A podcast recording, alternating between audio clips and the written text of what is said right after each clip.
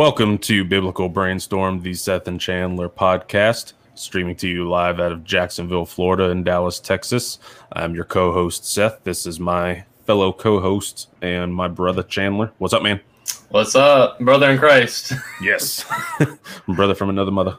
Yep, yep. So I'm doing good, man. Just summer is about to about to start for me. Um, I got two, three days left of, of work for the, the school year um, you know, with my students. I teach nice. eighth grade um, history and coach, and so a little little bittersweet. I'm excited for summer break and having all this time, but oh, also oh, yeah. I'll miss some of these. I'll miss some of these students as well because you know yeah. they're going off to high school, and so you know I won't really see them. So yeah, yeah, that's good though. Uh, yeah, I know you have uh, one of your students uh, checks out the podcast, right? Yeah, he comes. I think he commented last week. So if you're listening, nice. you can you drop a comment. Shout out to you. Pretty pretty cool. Nice. Yeah, that's pretty cool. One of my best dudes right there. nice. that's nice. yeah, yeah. I'm uh, not much going on here. Just uh, you know, working, working out, trying to pump some iron. Yeah, uh, I start my workout plan next Monday, so I need to get back into it. So I'm ready. Yeah, that's cool. Yeah, it's been uh, just kind of winding down. We had uh, Disney vacation. We had some uh, family in town, so it's been busy, busy but busy. enjoyable and yeah. so now things are kind of settling a little bit. So it's uh, you know, it's kind of nice and starting to weather's getting really nice and hot, so it's getting that beach weather. So hopefully one of these days I can head out to the beach and maybe get a tan because I am very European and I'm very white. so and yeah. I, I, I have a hard time ready tanning. For... Like there's a science for it, so I, I tend to burn. yeah, I, I don't. Yeah, I mean, I, I tend to get a little tan after a while, but I guess now I've been out of the sun so long, I'm like a vampire. I might burn. So we'll see. yeah. shout out to to Jacob. I see he's streaming in with us. That was What's an up, awesome man? interview. Yes. At some point, we need to get you back on, but well, hopefully soon. Yeah. That uh, yeah, that's pretty good. So Shout nice. out to Jacob. All right. Well, so today um, we are talking about the Apocrypha again. So this will be, as you can see now on the ticker, the Apocrypha Part 2. Electric Boogaloo.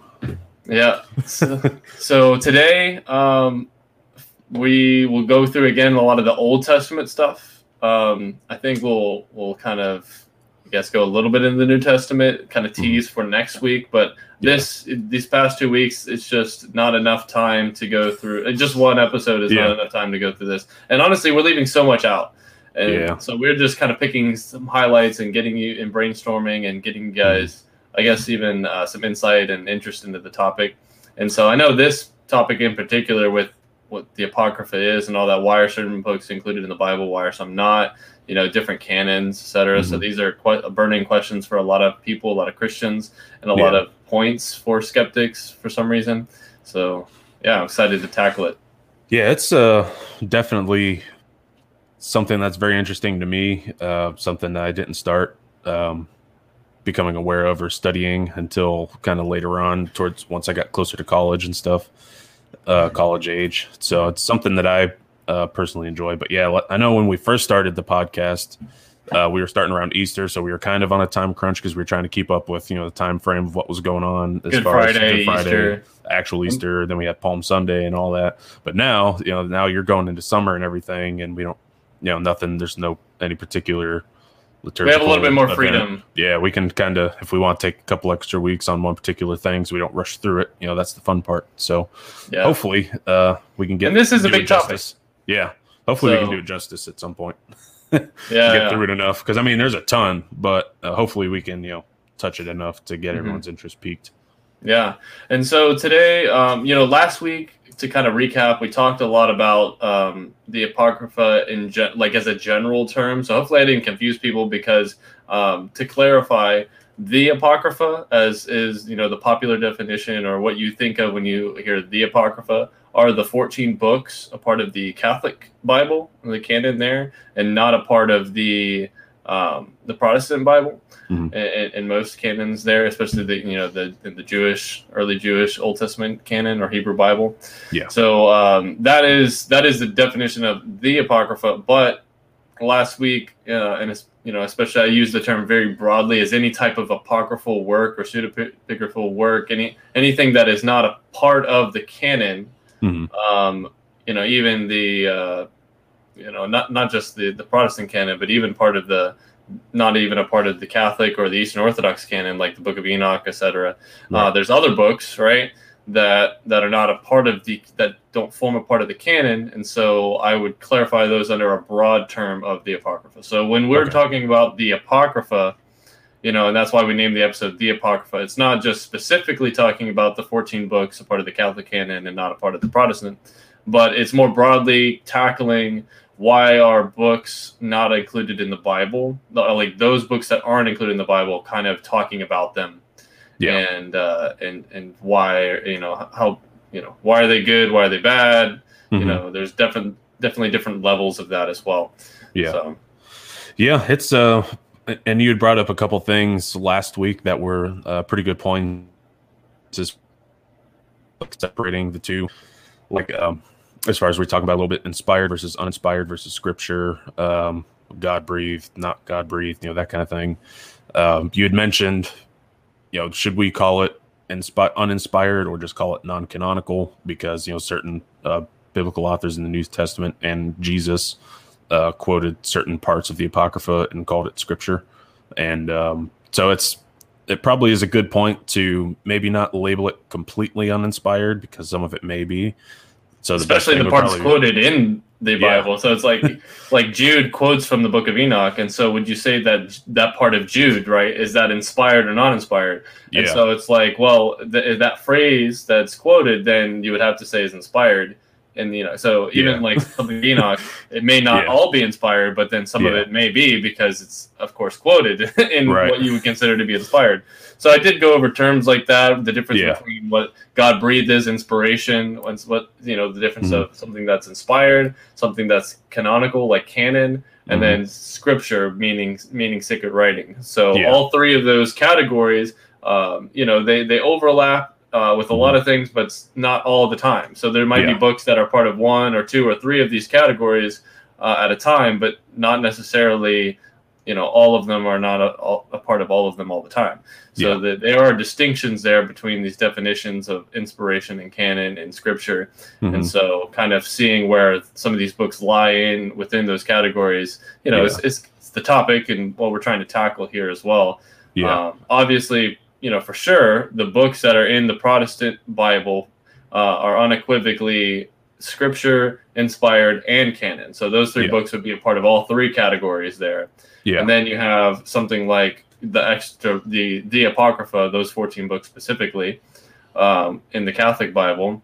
Mm-hmm. And then there's a few more that are also included in the Eastern Orthodox, count those uh, canon. So those would be a part of their canon, but then um, you know, are they scripture, well, Jesus calls, you know, let's just say Enoch, which isn't a part of that scripture, and you know, et cetera. And you just go through mm-hmm. all these rabbit rabbit holes. So there yeah. might be books that are part of one of these three categories or all, but you know, it just only depends a, on the book.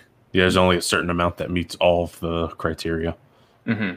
And it's like you had mentioned before, not on not I don't think we talked about on the podcast. I think we just talked about personally, but um, uh, we were talking about the canon of scripture and everything, and what would happen if, say, we found uh, Paul's third letter to the Corinthians that is referenced, you know, in the, mm-hmm. you know, the Corinthians, First and Corinthians that we have, and mm-hmm. even if we did find it, and it was, we did seem to find that it was for sure written by him. Mm-hmm. You know, it hasn't been a part of the you know Christians tradition, hasn't been part of the yeah, you know, it's not part of the universality. Yeah, so it's kind of because we found it so late. You know, I don't you saying probably we probably wouldn't include it just because it's doesn't mm-hmm. quite meet the criteria of its you know influenced Christianity for as long as the other ones, kind of thing. Yeah, and the patristics, you know, the, a lot of the early church fathers, they they had certain criteria of including in the canon, right? Mm-hmm. And so we'll even get into that more with the New Testament, that formation of the canon as a whole, more next week and maybe the week after. But mm-hmm. today, uh, you know, both of us, we we wanted to kind of close and tackle uh, again the apocrypha and, and the Old Testament.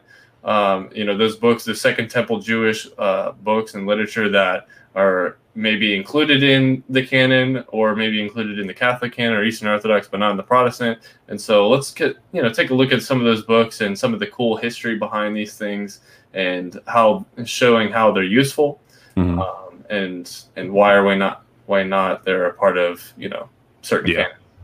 So yeah, so just to name the the books of the the apocrypha again, there's the broad definition which I kind of like to use, calling it you know anything non-canonical as apocryphal books or apocrypha. But then you have the specific the apocrypha, the 14 books that are included uh, in this in this category of the Catholic canon.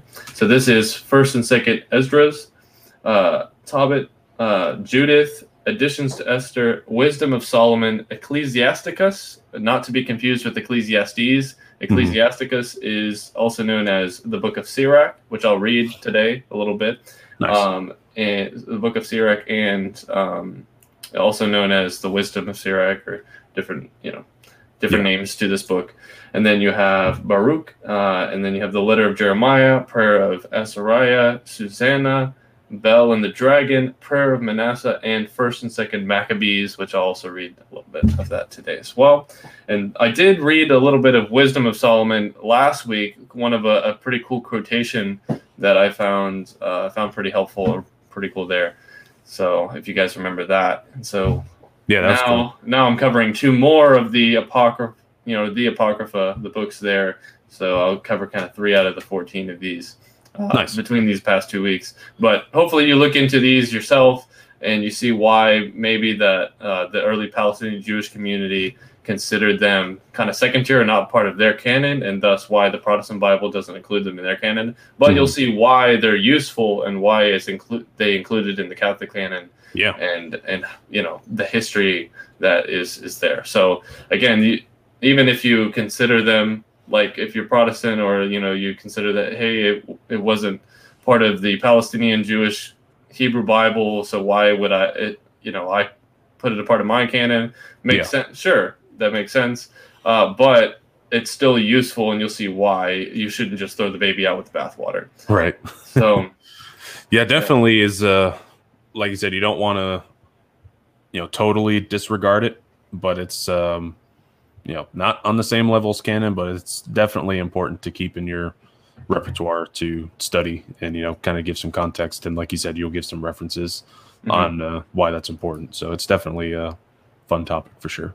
Yeah we'll fun to, topic for a lot of people. Yeah. As we see even a review i love the apocrypha. Yes. Yeah. I mean we do too. It's great. I love history yeah. so there's a lot of history there so it's yeah. good to cover. And i mean our name is biblical brainstorm right? And so there's a big part of this that were like, okay, well, what Bible? The Eastern Orthodox Bible, the Catholic Bible, the Protestant yeah. Bible? Like, what are we talking about when we're the biblical brainstorm? What are we brainstorming? Yeah. Well, so a little bit of everything, right? So, yeah. I mean, we're not afraid to talk about different things and kind of, you know, challenge, you know, some, what people may mm-hmm. believe or not believe and kind of help people stretch and grow a little bit.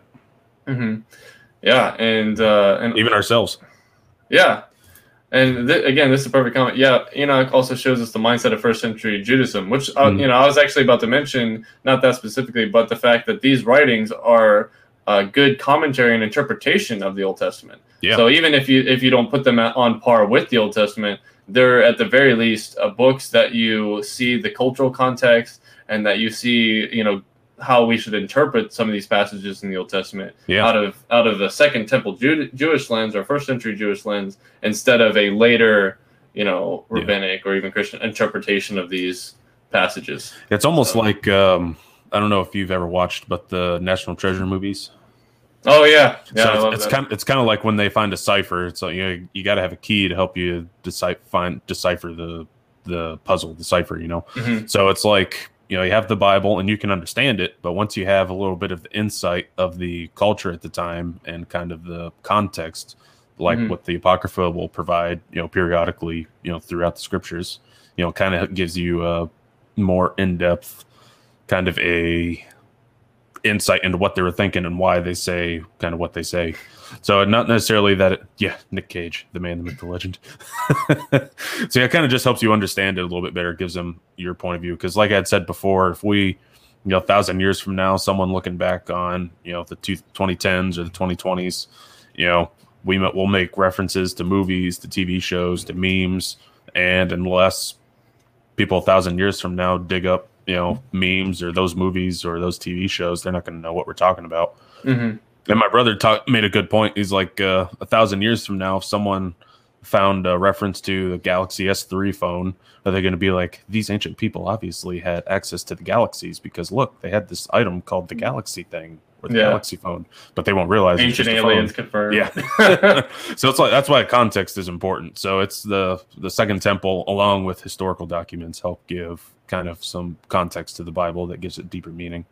Exactly. And some of it's thought provoking too. So that's where I want to read out of Ecclesiasticus or the book of Sirach, mm-hmm. um, chapters uh, 37 to 39. Uh, and, you know, these aren't that long, so that's why I'm kind of reading through it. But, uh, you know, I think that'll pro- pro- uh, provide some good discussion or, you know, they're thought provoking at least. And, uh, you know, it's again, this book is part of the Catholic canon, not part of the, um, the Protestant canon or, and, you know, the Old Testament Hebrew Bible. So it is, uh, yeah, you'll you'll kind of see why and, and why not a little bit. So, yeah. so here it is in verse one. Uh, it says, "Every friend declares friendship, but there are friends who are friends in name only." Mm. Uh, true. yeah. it is not a sorrow unto death when you uh, your other self becomes your enemy. I lost my companion. Why were you created to fill the earth with deceit? A harmful friend will look at look to your table but in time of trouble, he stands aloof. And we've all had those friends. Yeah. a good friend will fight with you against the foe, and against your enemies, he will hold up your shield. Do not forget your comrade during the battle, and do not neglect him when you distribute your spoils. Every counselor points out a way, but some counsel uh, ways of their own. Watch out when one offers advice. Find out first of what what he wants for he also may be thinking of himself, why should the opportunity fall to him? I mean, again, this is just good wisdom stuff. Like, and this is that this book of Sirach is actually the largest uh, wisdom book in antiquity that we have. Um, so mm. It is it's pretty interesting because I, I, believe Job is forty chapters and this is uh, fifty one. So it's wow, you know, so it, it's it's part of that uh, that wisdom literature that's in Proverbs and, in Job and, and yeah, uh, and, nice Ecclesiastes. So where did it? Okay, so yeah, watch out when one offers advice. Find out first what he wants. Uh, uh, seek no advice uh, from your. this is a funny one. Seek no advice from your father-in-law and from one who is envious of you. Keep your intentions hidden. So this might be one of those things where it's like, okay, should that really be in the canon? Don't listen but, to your father-in-law. Yeah, exactly. I mean, because is this you know being inspired, right? Yeah. So, but you you see a lot of the wisdom in here as well. Seek True. no advice. so, uh, seek no advice from a woman about her rival from a coward about war, from a merchant about business, from a buyer about value, from a, um, uh, miser from about generosity, from a cruel person about well-being, from a worthless worker about his work, from a mm. seasonal laborer about the harvest, from an idle slave about a great task. Uh, pay no attention to any advice I give. Okay, so again, yeah. interesting stuff, but. Mm-hmm uh, instead, associate with a religious person who you know keeps the commandments, who is like minded with yourself and will grieve for you if you fall. Then, to heed your own heart's counsel, for there is nothing you can depend on more. The heart can reveal your situation better than seven sentinels on a tower. Then, with all this, pray to God to keep your steps firm in the true path. Okay.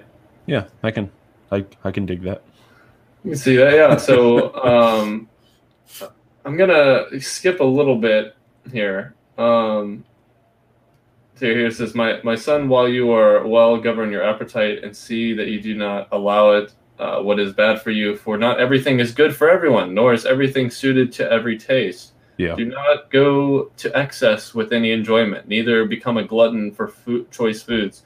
For sickness comes with overeating, and gluttony brings on nausea. through through lack of self control, many have died, but the uh, abstemious one prolongs life. It's just you know life advice here. Yeah, that's pretty um, pretty simple.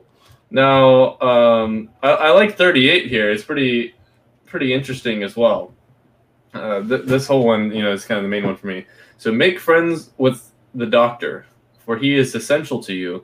God, all, God has also established him in his profession.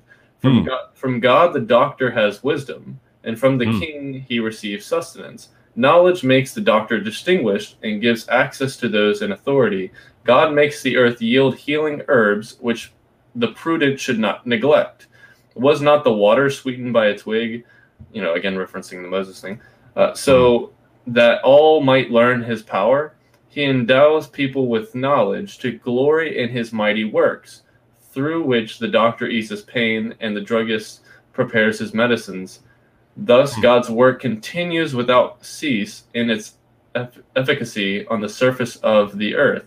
My son, when you are ill, do not delay, but pray to God, for it is He who heals. Flee wickedness and purify your hands, cleanse your heart of every sin. Offer your sweet smelling oblation and memorial, uh, a generous offering according to your means. Then give the doctor his place, lest he leave you, you need him to for there are times when recovery is in his hands. He too prays to God that his diagnosis may be correct and his treatment bring about a cure. Hmm. And at any and at any time, if you want to chime in or, or like uh, you know say pause, you can.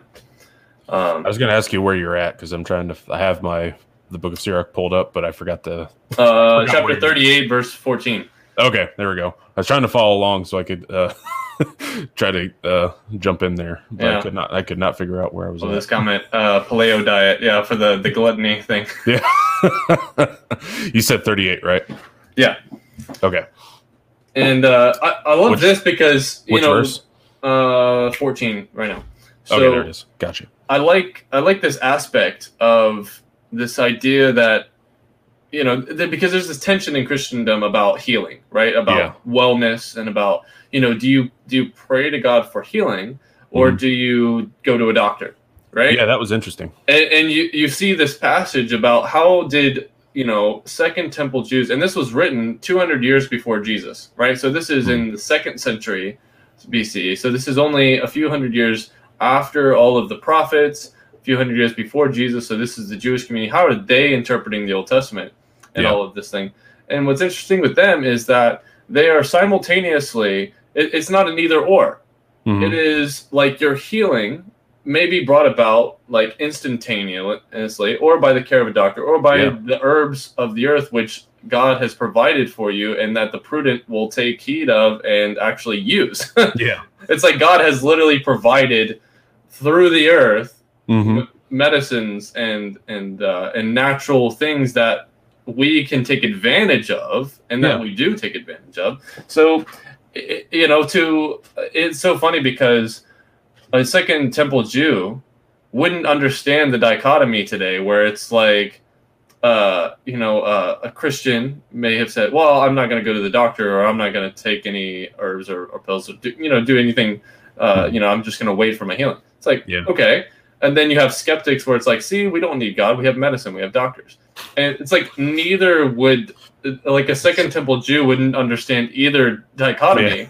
They're too far in the extreme in either direction. Yeah, because it's it's God who provides yeah. them both. He gives knowledge to the doctor. He provides the herbs that he he takes advantage of, and yeah. God also through again supernatural or natural means can mm-hmm. make a person well, whether instantaneously or over time. Yeah, it all comes from God. it's kind of like it reminds me of this meme I saw. Um, that said your God's not going. Uh, how how did they word it? Um, uh, it's like you can pray for a hole while leaning against a shovel, but that doesn't mean God's gonna dig the hole for you. Oh yeah, yeah. Try, it's yeah. not how it was worded. Yeah, yeah, I understand yeah. that. Yeah, yeah. so it's like you know, it's it's not that we have to not do anything. I mean, God's given us you know doctors, people that study the medicine that can save us mm-hmm. a lot of time and energy and help us out. Um, God's given us the resources to, you know, eat certain foods, eat or take certain yeah, herbs, medicines that, yeah. yeah. if you eat well and, you know, you take care of your body, you know, that helps a lot of issues. But, um, you know, when there are certain things like that the just, diet. Yeah. and then when there are there are certain things that's no matter how healthy you eat or how much you work out or whatever, you'll still get sick periodically. So that's you know those points you know you'll need some help. And you know it's not bad to take medicine. It's also not bad to pray. So it's, it's yeah, it, was very, it was very interesting It's like your famous statement throughout this podcast. It's, yeah. it's not a either or; it's a both and. Yeah, the mo- the famous theologian saying one liner, whatever you want to call it, but it's, it's always always comes back to that. Yeah, I'm it, it, as we see, you know. Yeah, and you can kind of see why this is, you know, um, re- so, sort of revered even by you know the the Catholic canon and why mm-hmm. it's included in there. Not just for the history, but the, they included the Maccabees, like which is the history, but then they also included mm-hmm. this because they felt like it was wisdom, right? Yeah. And so, um, you know, again, how how inspired is it? At what level is it on par with this? I would still consider it kind of second tier, only because it's not. Mm-hmm. Uh, in the era of the prophets, it's post era, mm-hmm. you know, the prophetic era, um, and also it's not included in the again the Palestinian the, the Pharisee canon, you know, the, the canon that was agreed in the the Council of Jamnia mm-hmm. uh, in, in, the first century AD and all that stuff. But again, you, you see the usefulness of this uh, already. Yeah. And so it's like uh, why it shouldn't kind of be Ecclesiast- It's kind of like Ecclesiastes or Proverbs. You know, it's um, mm-hmm. just giving kind of some general wisdom, even though we would count those as more inspired because you know it doesn't say don't trust your father-in-law. So, yeah. so yeah, there's also that. So do you want to do you want to take a little bit from there or? Yeah, let me grab it, real quick because I didn't realize when you, you had said Ecclesiast, Ecclesiasticus, right? Yeah. And then, but it's also um, Sirach. Yeah. yeah. Okay. So I was looking at, and I didn't have Ecclesiastic. They didn't call it Ecclesiasticus in my book. They call it by different names. Yeah.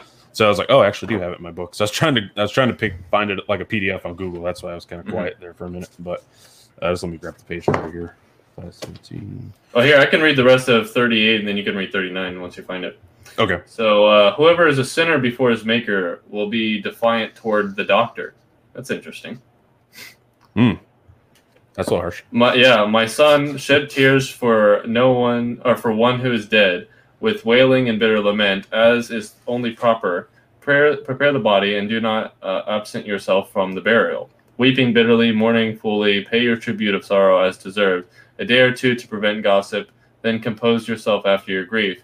For it's like there's a time for mourning and there's a time for it's like the you yeah. know Ecclesiastes. Um, for grief can be can bring on death, and heartache can sap one's strength. We know that to be true. Yeah. When a person is carried away, sorrow is over, and the life of the poor one is grievous, uh, grievous to the heart. Uh, do not turn your thoughts to him again. Cease to recall him. think rather of the end. Do not recall him, for there is no hope of his return. Wow, that's pretty hard. mm. You do him no good, and you harm yourself. Remember that his fate will also be yours. For him, it was yesterday. For you, today. Wow. Man.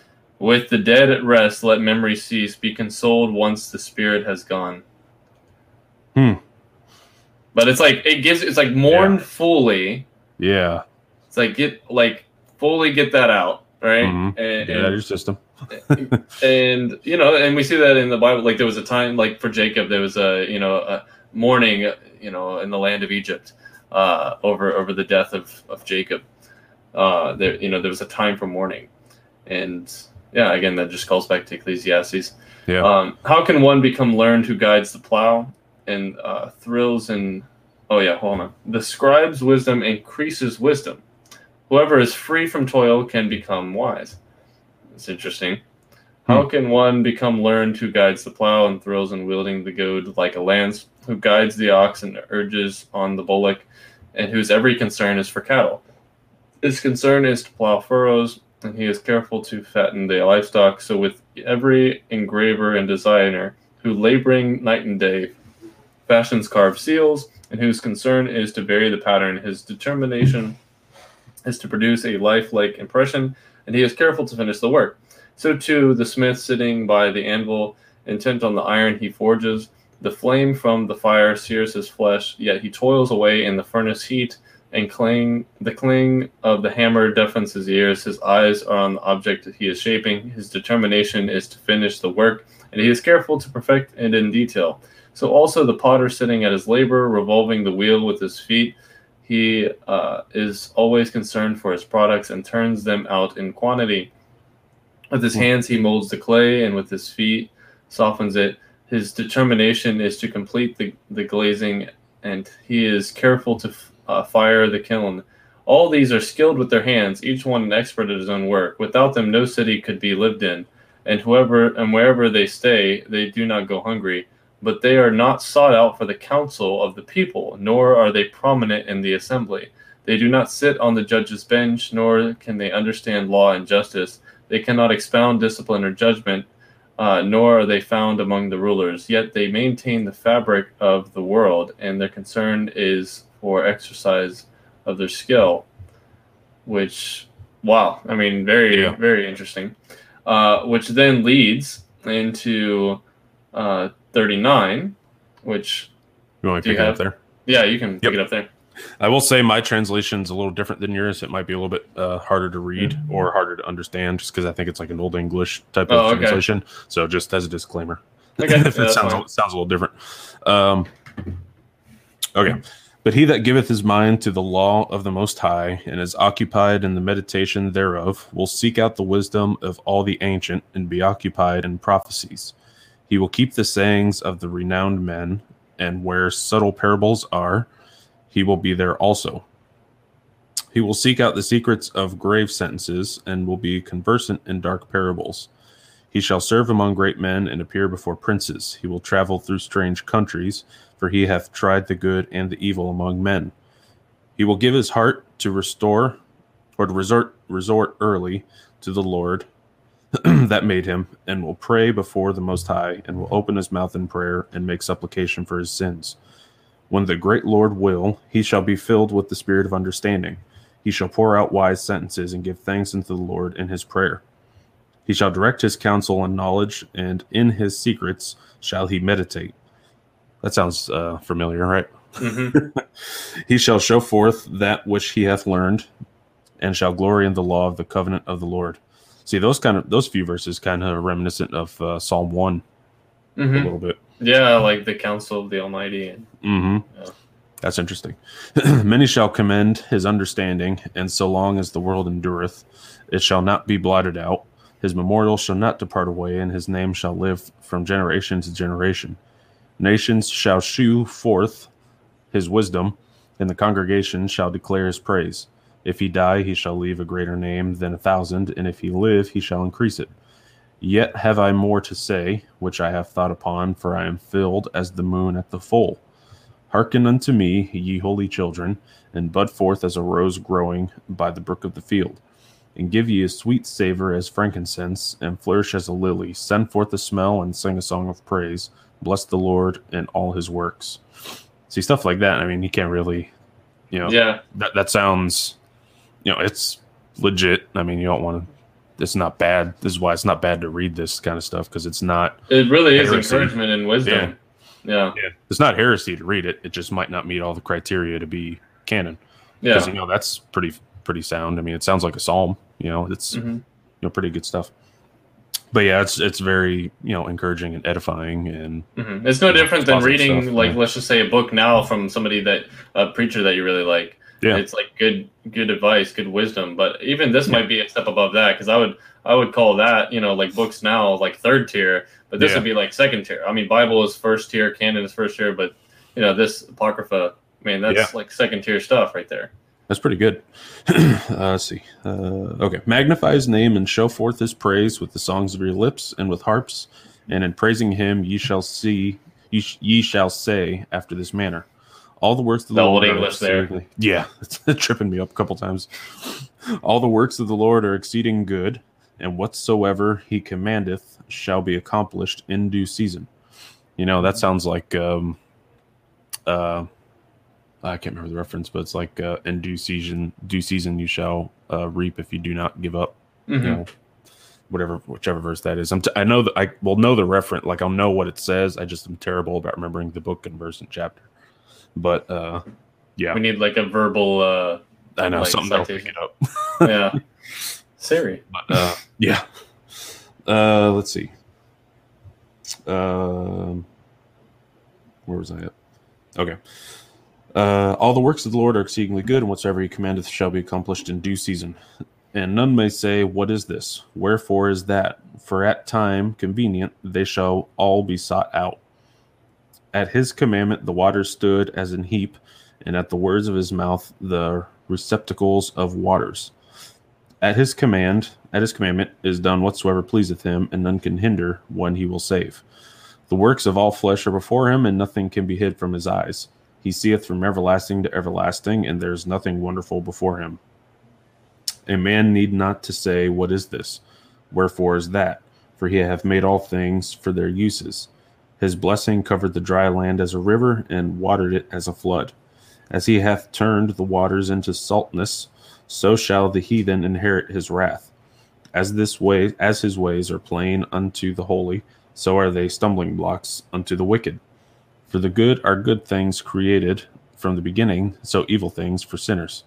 The principal things for the whole use of man's life are water, fire, iron, and salt, flour of wheat, honey, milk, and the blood of the grape, and oil and clothing. All these things are for good to the godly.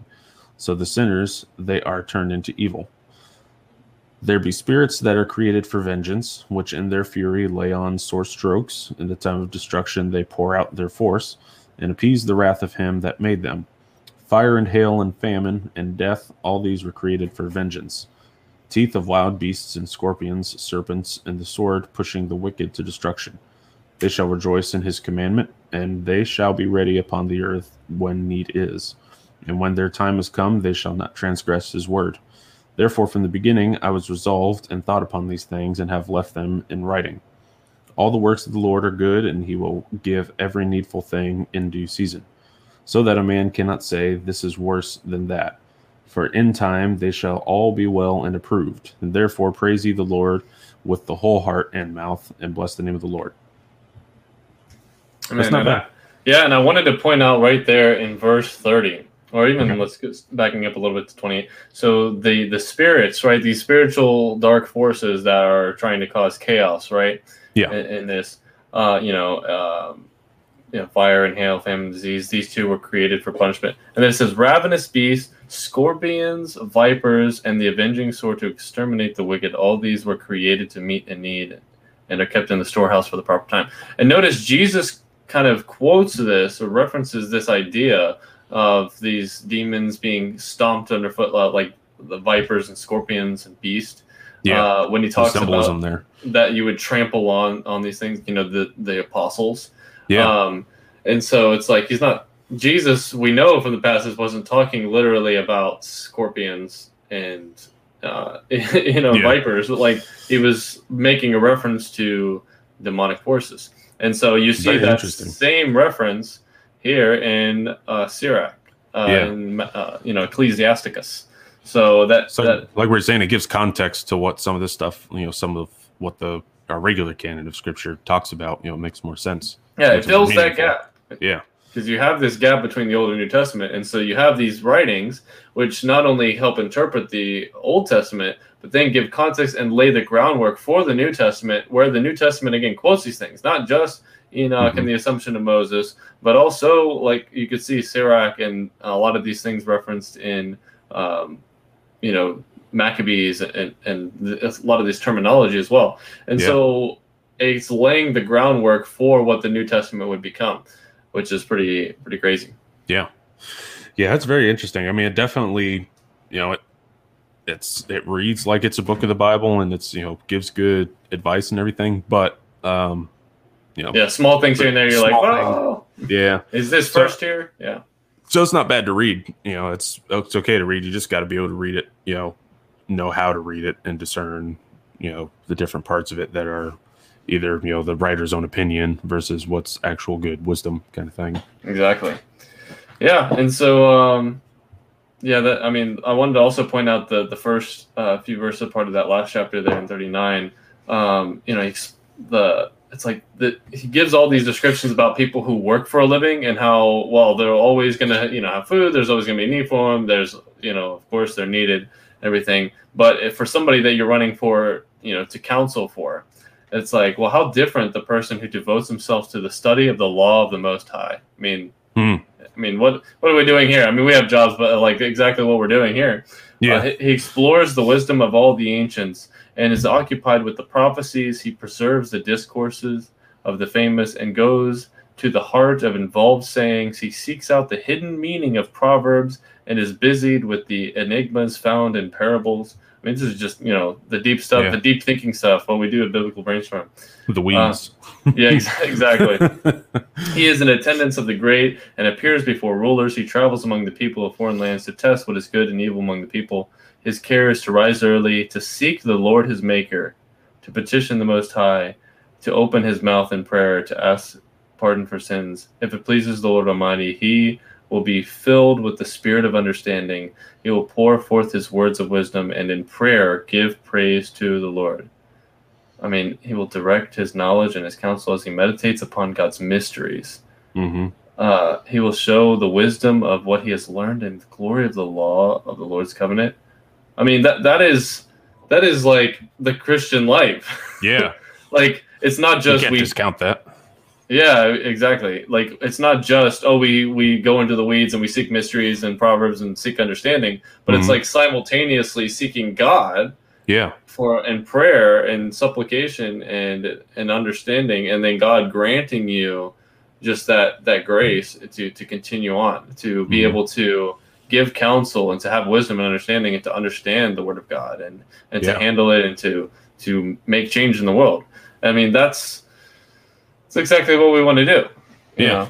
yeah, that's definitely um, you know it's something that every or a kind of uh, lifestyle or habit that every Christian should have. But it's definitely a goal of the podcast to you know definitely learn about those things and seek those things and help you know educate fellow Christians on you know some of these things as best we can.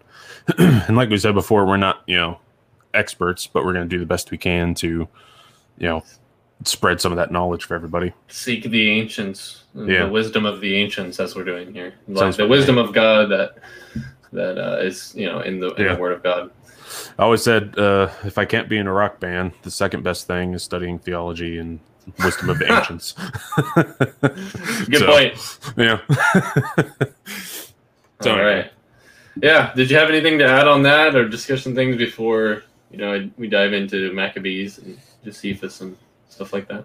Not really. There was a lot there. Pretty much, yeah. Uh, the the thing you brought up with the wild beasts, the scorpions, the serpents, you know, and those specific animals, and Jesus um, mentioning those mm-hmm. about the disciples when he sends them out. Did yeah, you find that verse? Very interesting.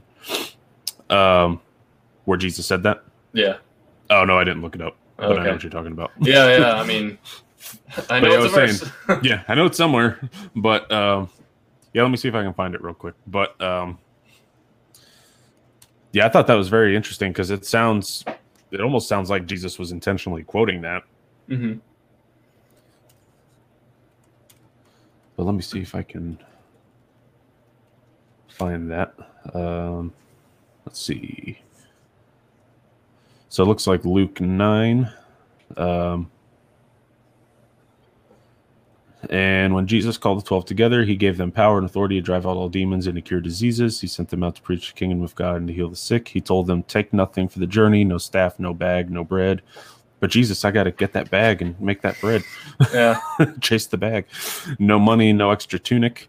Whatever house you enter, uh, there stay until you leave town. If people do not welcome you, shake the dust off your feet when you leave their town as a testimony against them. Uh, say they set out and went uh, from village. So they set out and went from village to village, preaching the gospel and healing people everywhere. Um, let me see. Well, that's that's uh, it was part of it, but not quite the one that we were thinking of. Um, yeah, maybe. I know, uh, it was, I know it was when he was sending them out. Like, uh, like I said, I'm terrible with remembering the books of the Bible and the chapters, but I know when uh, one of the Gospels when he sends them out and says he'll give you authority to, you know, step on serpents and that kind of thing. Yeah, okay, I found it. Luke ten nineteen. Behold, I have given Dang, you a short, a short one chapter. Yeah.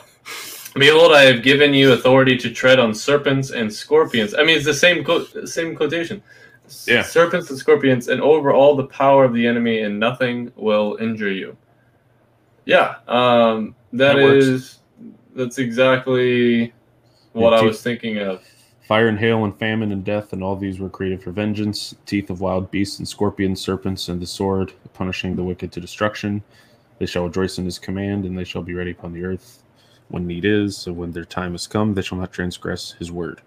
but yeah, talking about wild beasts, scorpion, serpents, and he almost quotes that word for word. so yeah. it's obviously not. I mean, it could mean natural scorpions and serpents because that's well, no, the way few, they're talking about it. Yeah, know. two verses above what you just read. Yeah, with the evil spirits and everything. Yeah, so, so it means. I mean, context. in this context, I think it's pretty sure. You know, it's pretty obvious he's talking about spirits, but it also could mean scorpions and serpents too. But in this context, spirits. So with yeah. Jesus, I mean, he could also like the same thing. It, there wasn't really anything where he was saying um, he didn't really say spirits, but I think it's one of those things where it's implied, you know, from this kind of a worldview kind of thing. And that's that's exactly what the Apocrypha provides. It provides yeah. you the worldview. It provides you the, a lot of the context from which the New Testament will arise. Yeah. And so that's how again it just helps with interpretation. Even if it's mm-hmm. not first tier, you say okay, it's not part of the canon, but you see it's second tier usefulness and interpretation at the very yeah. least, um, and encouragement, right? Mm-hmm. So yeah, good stuff. Very yes, good. Sirach. The Book of Sirach. All right. So I guess from there, I'm going to uh, get into Josephus. And you're thinking, well, what does Josephus have to do with the Apocrypha? I'm glad you asked. have we got a show for you? And Veggie Tales. I, I, saw a meme of Veggie Tales recently where it was uh, Veggie Tales literally posted a picture of Larry the cucumber, and yeah. he's sitting there that says just chilling and he has like a spa treatment where he's got the thing and he's got the cucumbers on his eyes and all this stuff. and I was I was just thinking, wait a second, wait a minute, this is this is sus. this is a little sus among it's us. Like, yeah, exactly. You got Larry, you know, the cucumber with cucumbers on his eyes. But hmm. anyways, so uh, the back, dark side of VeggieTales. Yeah. So, anyways, but we still have a show for you because yes. uh, you know we got is... Josephus. I actually got my Josephus book this time. Last time I forgot to grab it. yeah, interesting stuff. So I'm going to read an excerpt out of chapter eight. So this is a part of his Antiquities where he's reading um, a part of the, um, or he's he's basically recounting Jewish history, right? And so, you said yeah. chapter eight. Uh, yes. Yeah, it's, it's a big book. Uh, do you have Antiquities there? Yeah. Yeah, I was just making sure I got to the right place so I could follow along with you.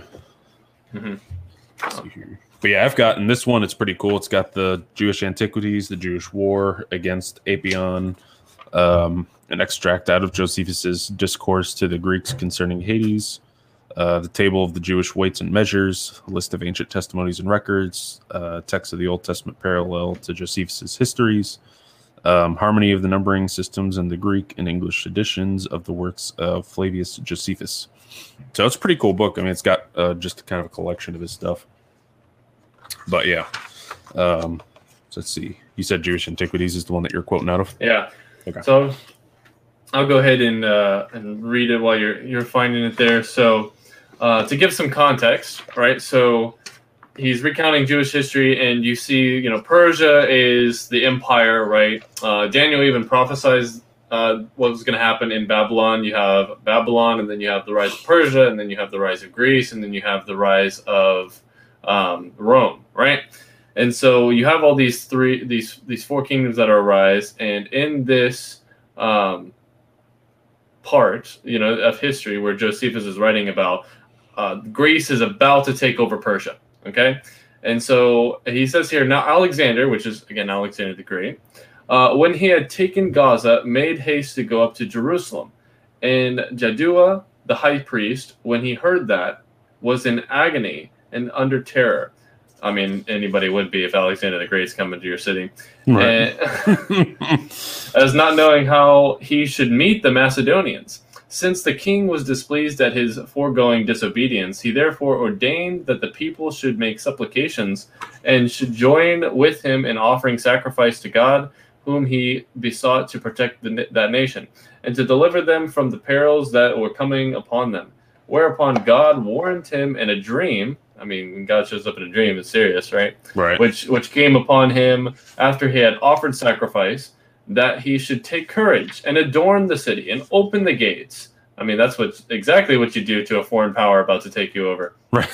that the rest should yeah. appear in white garments, and but that he and the priest should meet the king in the habits proper to their order, without the dread of any ill consequences, which the providence of God would prevent Upon which, when he rose from the, his sleep, he greatly rejoiced and declared to all the warning he had received from God, according to which dream he acted entirely, and so waited for the coming of the king. So Alexander the Great is coming. Uh, he gets this dream, and he's like, "Okay, let me receive him." Okay, the British are coming. Uh, the British are coming. Uh, we got a couple of comments here. So, which James wrote the book of James? Um, the brother of Jesus, James. So, not not the disciple James. He says also, why are there so many James in the Bible? Um, because it was a common name in first century Judaism. And uh, so, speaking of first century Jews, Josephus. Which again, Josephus is a first century Jew living in around the same time of Jesus, and there yeah. would have been these both James, the brother of Jesus, and James, uh, you know, Thaddeus, James Thaddeus, and all the other uh, disciples that are around at this time. So, um, also, when was someone going to tell me Mark and Luke weren't one of the twelve disciples? I need answers. Uh, well, uh, when I mean, it was always known, so I, at least I feel like I always, you know, knew it. Luke was a physician and may have been a Gentile. I mean, I've always heard that. And then that Mark, uh, also known as John Mark, was a disciple of uh, Peter, the, the, the you know the Apostle Peter. Hmm. So, yeah. And I mean, did you have something to add to that? Mind blown. yeah. No, no. I mean, uh, you know, uh, it's a good question. You know, but yeah. uh, I never, we, I never, I don't, I never really thought of that. You know, before. I just, I, I guess, uh, uh, I thought yeah. they were disciples. well, because it's like with Matthew and John, like they were disciples. So I guess mm-hmm. I didn't actually. I mean, I knew that they weren't disciples, but I didn't know it until he just brought it up. Like it didn't click for some reason. Yeah, they weren't. They technically were disciples, yeah. but they were disciples of the disciples. Right. Yeah. they were disciples. They were the disciples of the apostles. Yeah. Um, and so, yeah, I mean, they that that's you know why it's yeah, that's a good point. I don't know why I never made that distinction in my mind, but yes, it's I also knew, I knew it, but I didn't know it. It's also proof of its authenticity because anybody at that time would have wanted to, um, like, you know, make a make a book with a title of somebody else. It's like, oh, the great Peter wrote this book, and it's like yeah. it gives credence to it. Whereas somebody like Mark, like who's Mark? Well, obviously Mark is the one writing it because who would who would care about Mark writing a gospel? His, you know. Peter, the, the, Peter, I know, and Matthew and John, I know, but who the heck is Mark? Exactly. so you? that's that's why. I mean, that's also proof yeah. of its authenticity because it's somebody who actually wrote it versus just pseudepigrapha, which we'll talk about more in the New Testament, uh, you know, yeah, writings that are non-canonical. Um, you know, next. By week. the way, as far as the Jewish antiquities, um, I think I might have got the wrong book. So, were you in uh, which book were you in, and then which chapter? And antiquities, because uh, mine's the Jewish okay. antiquities, and then it's got books one through twenty. Yeah, chapter 8 concerning Sanballat and Manasseh and the temple which they built on Mount Gerizim uh, as also how Alexander made his entry into the city of Jerusalem and what benefits he bestowed on the Jews. And then that is the, I want to say, fifth paragraph I'm reading from now. And so here, I'll, I'll finish this one. Um, Can't seem to find it. My bad. And when you're good. And when he understood that he was not far from the city, so again, he's preparing for Alexander the Great to come to Jerusalem. Hmm. And when he understood that he was not far from the city, he went out in procession with the priests and the multitude of the citizens. The procession was uh, venerable, and the manner of it different from that of other nations. It reached to a place called Sapha, which uh, which name translated into Greek signifies a prospect. For you have thence a prospect both uh, of Jerusalem and hold on, and of the temple. And when the Phoenicians and the Chaldeans uh, that followed him thought they should have liberty to plunder the city and torment the high priest to death, which the king's displeasure fairly promised them, the very reverse of it happened. For Alexander, when he saw the multitude at a distance in white garments, while the priest stood clothed with fine linen, hold on here, me. But that kind of was like a not an uncommon um, behavior from Alexander. like from history, right? Like if a city just welcomed him in, he treated him fine. But if they tried to be like Tyre and uh, tell him yeah. you ain't coming in here, then that's when there's problems. Yeah, and a few paragraphs before this, he mentions the whole uh, Tyre fiasco where Alexander wasn't happy. And yeah, so it's really, kind of one of those things where it's like, if you just let me in, I'll treat you all right. I'm in charge, but I'll treat you all right. If you don't let me in, there's yeah. going to be problems. Oh, you know, it, it, yeah, it's uh, it's one of those things where it's tough because a new king's coming in and all these kingdoms are loyal to Persia. Has treated them okay thus far. Yeah. And, and because there wasn't any, you know, major news networks or Twitter to see what Alexander had been up to leading up to him arriving at your city, you know, probably was a good thing that God let them know what to do. so yeah. that way he was accepted properly and everyone was okay. Yeah. And so the high priest in purple and scarlet clothing, uh, with his mitre on his head, uh, having the golden plate whereon the name of God was engraved, he approached by himself and adorned that name. And so Alexander's like, oh, look at this high priest with the name of God on his uh, golden plate. Yeah. And first saluted the high priest. The Jews also did altogether with one voice salute Alexander and encompass him about, whereupon the kings of Syria and the rest were surprised of what Alexander had done and supposed mm. him disordered in his mind. Like, what are you doing? Like, however, these, you know, to these Jews, uh, yeah. Parmenio uh, alone went up to him and asked him how it came to pass that when all others adorned him, he should hmm. adorn mm. the high priest of the Jews? Yeah. To whom he replied, I did not adore him, but that God who hath honored him with his high priesthood. Mm. For I saw with this very person in a dream, in this very habit, when I was at Dios in Macedonia, which is interesting because mm. Dios is Span- God in Spanish, who, when, when I was considering with himself, uh, or with myself, how I might obtain the dominion of Asia, exhorted me to make no delay but boldly to pass over the sea thither. For that uh, he would conduct my army and would give me the dominion over the Persians. Whence is that, having seen no other in that habit, and now seeing this person in it, that remembering that vision and the exhortation which I had in my dream, I believe that I uh, that I bring this army under the divine conduct, that shall therein conquer or therewith conquer Darius and destroy the power of the Persians, and all the things will succeed according to what is in my own mind. And when he had said this to Parme- Parmenio and had given the high priest his right hand, the priest ran along by him, and he came to this uh, into the city. And I want to pause right there. How mm. crazy is that? Yeah.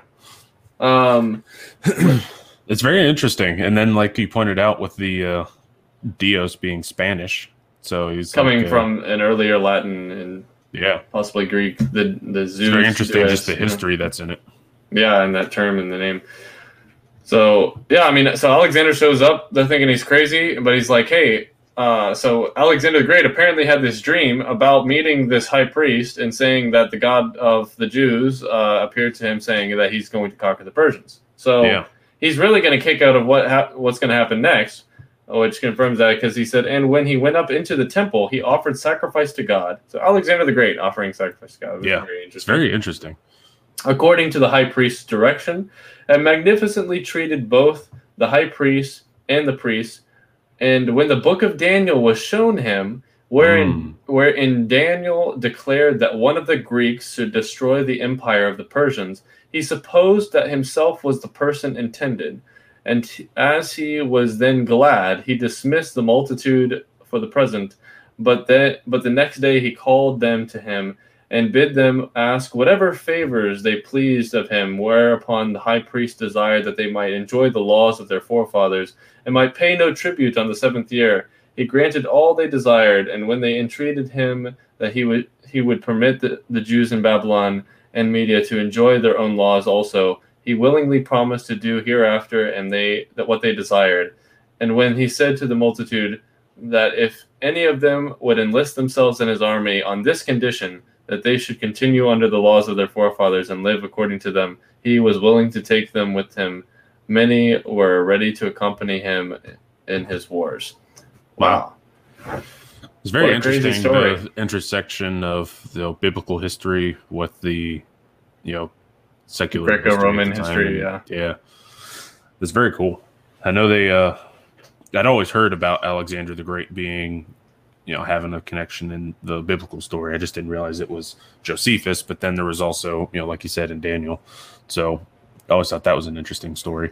Yeah. So Josephus records this right about mm-hmm. happening again hundreds of years before him, but he's talking about the scenario of Alexander the Great showing up to Jerusalem and apparently the priest having a dream saying, "Hey, don't worry, receive him." Alexander the Great, uh, the Great, obviously having a dream beforehand saying, yeah. "It's like, hey, uh, you're going to be fine." Uh, I mean, or the, you know, you're going to take over the Persians. Uh, yeah. Remembered this high priest from the dream, so this is great. I mean, this is just crazy yeah. stuff.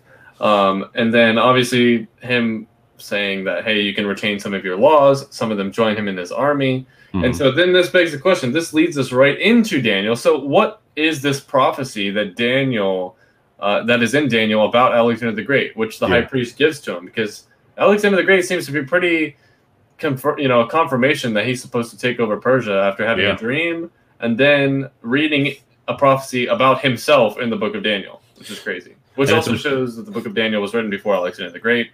And just as a side note, Josephus uh, isn't apocrypha. He's just a um, Jewish historian that you know gave some context on some things. But the um, yeah, yep. he's a, he's another good resource to add along with the apocrypha for sure. Yeah, he's uh, first century AD, so around a little after Jesus. Yeah, um, historian. So very good, very good guy. Uh, oh yeah, to, very to, very good resources. Resource. Yeah, uh, I'm gonna quickly answer this. Is who winner one versus one, James, brother of Jesus. Oh, okay. So also Big James versus Little James. One one v one. So uh, there's a lot of James. Also, who the heck is Thaddeus? When was he added to the Bible? a lot so of James. Thaddeus was who Luke was writing to, right? Oh no, that's Theophilus. Oh, Theophilus. Okay. Yeah, yeah. Wrong th.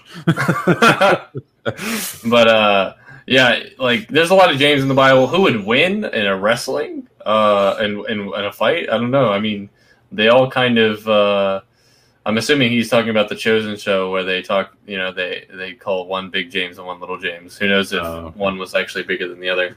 Yeah, um, I'd say whichever one was closer related to Jesus must have had some extra, you know, some some spiritual extra, you know, manliness extra to him. Sauce. So yeah. yeah, the secret sauce. if you're the brother of Jesus, you can't be losing a fight.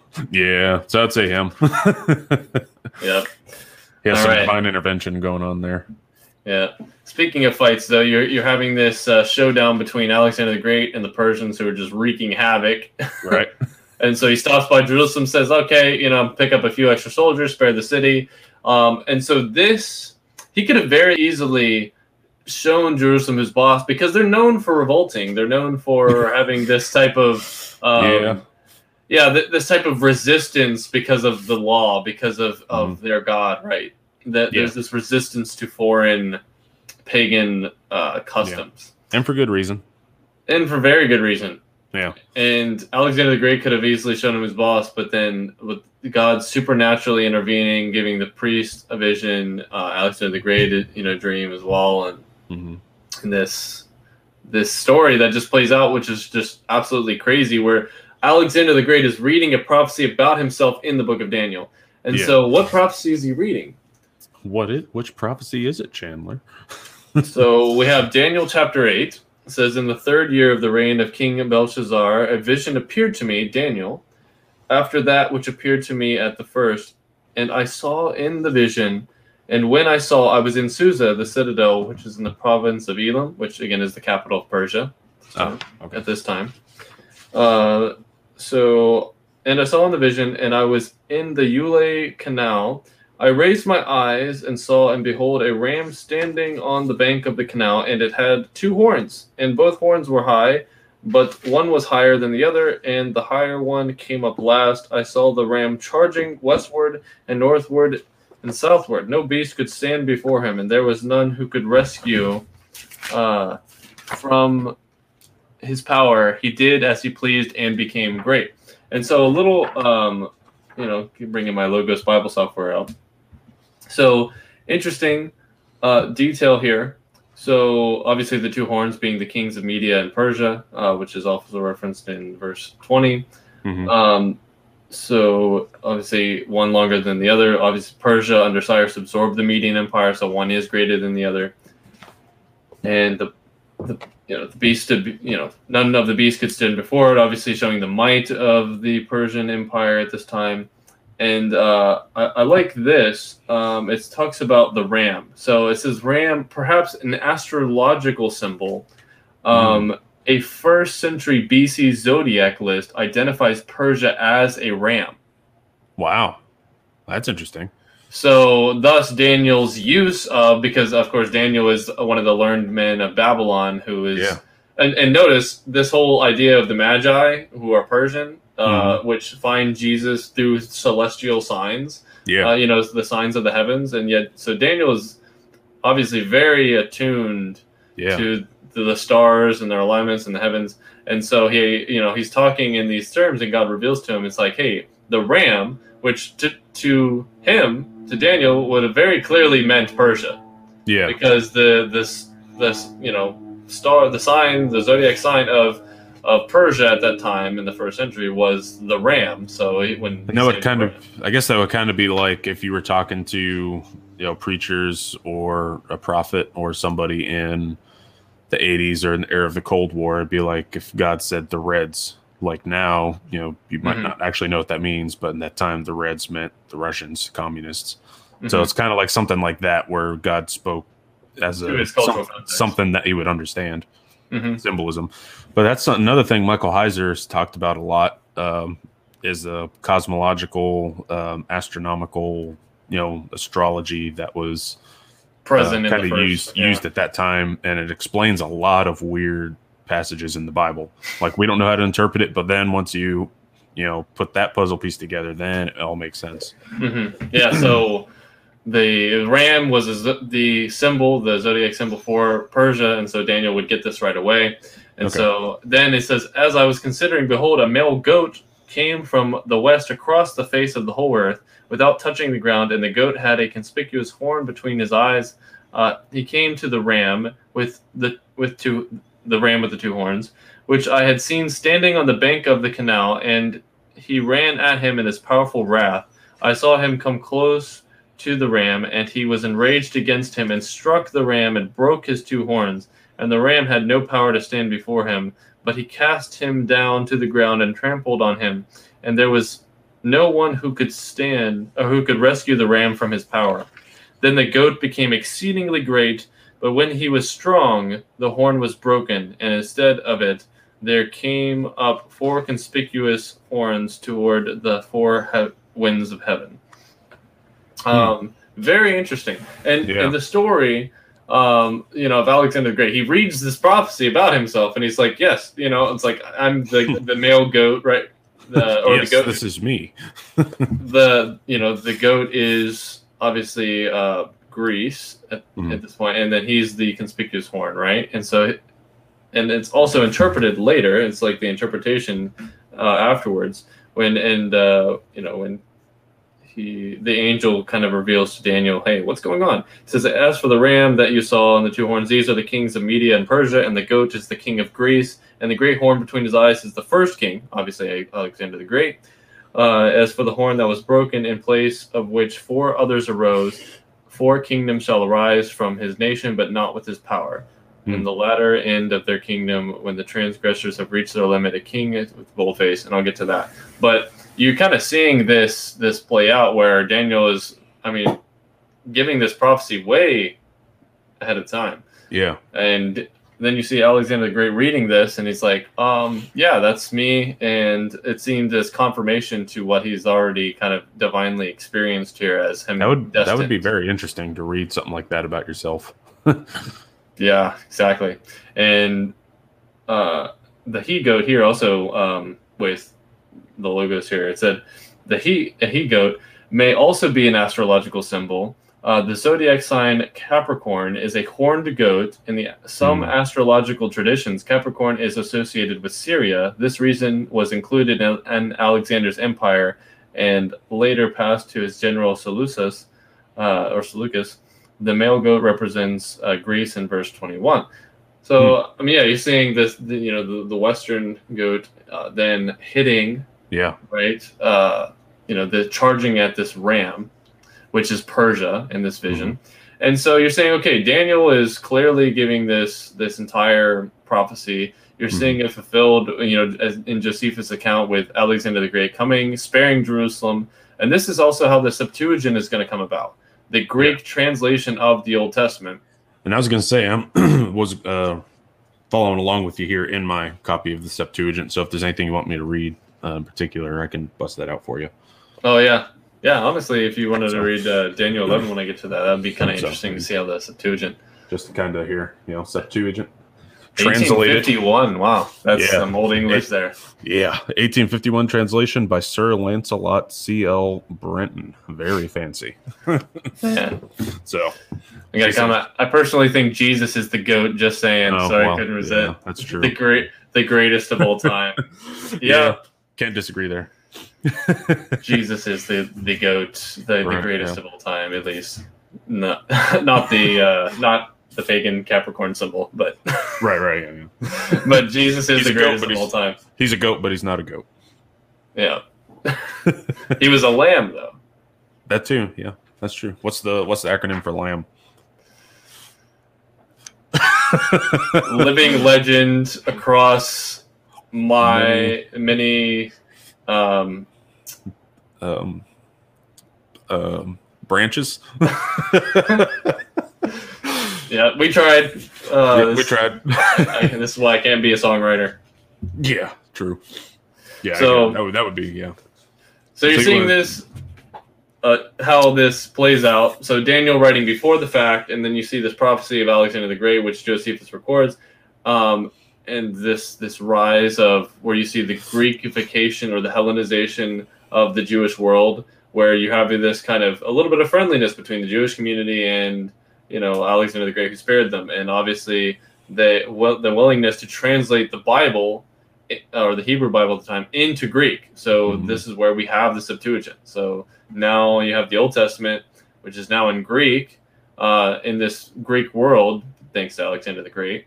Yeah. And which the New Testament, written in Greek, will quote from. So they'll quote from the Greek version of the Old Testament. Oh, okay. I was about to ask you. So, um, you know a lot of the New Testament writers and just the disciples and Jesus in general, like mo- they, for the most part, they read the Septuagint, right? Right. Mm-hmm. Okay. Yeah, they probably some of them would have known Hebrew or Aramaic, and probably, probably the they probably spoke Aramaic, the disciples and all them in that world. But okay. the, the the learned ones, you know, the the educated ones, especially Paul, would have been reading the Greek uh, gotcha. version, the Septuagint okay. and stuff. So, um, you also have the Aramaic targums, which are the you know writings in Aramaic uh, gotcha. of the Old Testament and stuff. So they all they all three yeah all nice. all these three languages are are flowing around. Gotcha. So so now we're gonna go back to so how does this deal with the Apocrypha? Well, there's a lot of prophecies in Daniel, and which happened before the fact, and then we have this book Maccabees, mm-hmm. First Maccabees in particular, which then and I do have that one if you want me to read anything in that. Okay. Yeah, and it's, it's not uh it's not too long. I'll probably have you get the the last part then, or the last half. I'm just gonna read chapter one. So first Maccabees chapter one.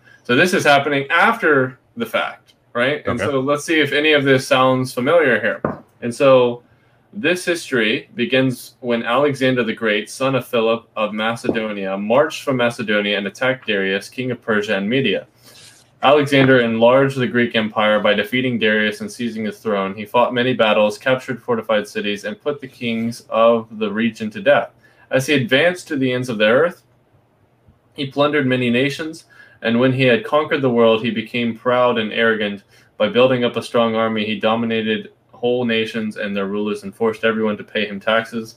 When Alexander had been emperor for 12 years, he fell ill and realized that he was about to die. He called together his generals, noblemen who had been uh, brought up with him since his early childhood, and he divided his empire, giving a part to each of them. After his death, the generals took control, and each had himself crowned king of his own territory and descendants of these kings ruled for many generations and brought a great deal of misery on the world. Good description. Interesting That's description. A, yeah, and I was gonna say I have, um, as far as my translation, like my Septuagint has all of the Maccabees and everything in it, which I didn't realize. I was looking at it, and it's got all of the oh, nice. mixed in with it with the Sir Lancelot's translation. Perfect. so that's yeah. pretty cool. So it was a little different um, wording, but yeah, that's very interesting. How it, uh, mm-hmm. you know, mm-hmm. like you're saying, that's familiar history. well, if you want to read the rest of Daniel, so I was I stopped at verse eight. So if you want to do verse nine to verse thirteen in Daniel eight. All right. Let me see. We gotta scroll back here for a second. You said verse 9 Mm-hmm. Eight, nine. Yep. Verse or chapter eight, verse nine of Daniel. Sure right thing. Oops. I mean Ezekiel. One more. Very close. Almost there. Yep. Uh, right here. Now we're in Daniel, and five, eight, nine. Okay. So chapter nine, verse what? Uh, uh chapter eight, verse nine. Oh, eight, verse nine. Okay. Yep. Two thirteen. Let's see. Okay. Out of one of them came forth one strong horn, and it grew very great towards the south and toward the host. And it magnified itself to the host of heaven, and there fell to the earth some of the host of heaven and of the stars, and they trampled on them. And this shall be until the chief captain shall have delivered the captivity, and by reason of him the sacrifice was disturbed, and he prospered, and the holy place shall be made desolate. And in a sin offering was given for the sacrifice, and righteousness was cast down to the ground, and it practiced and prospered. And I heard one saint speaking, and a saint said to a certain one speaking, How long shall the vision continue? Even the removal of the sacrifice, and the bringing in of the sin of desolation and how long shall the sanctuary and host be trampled?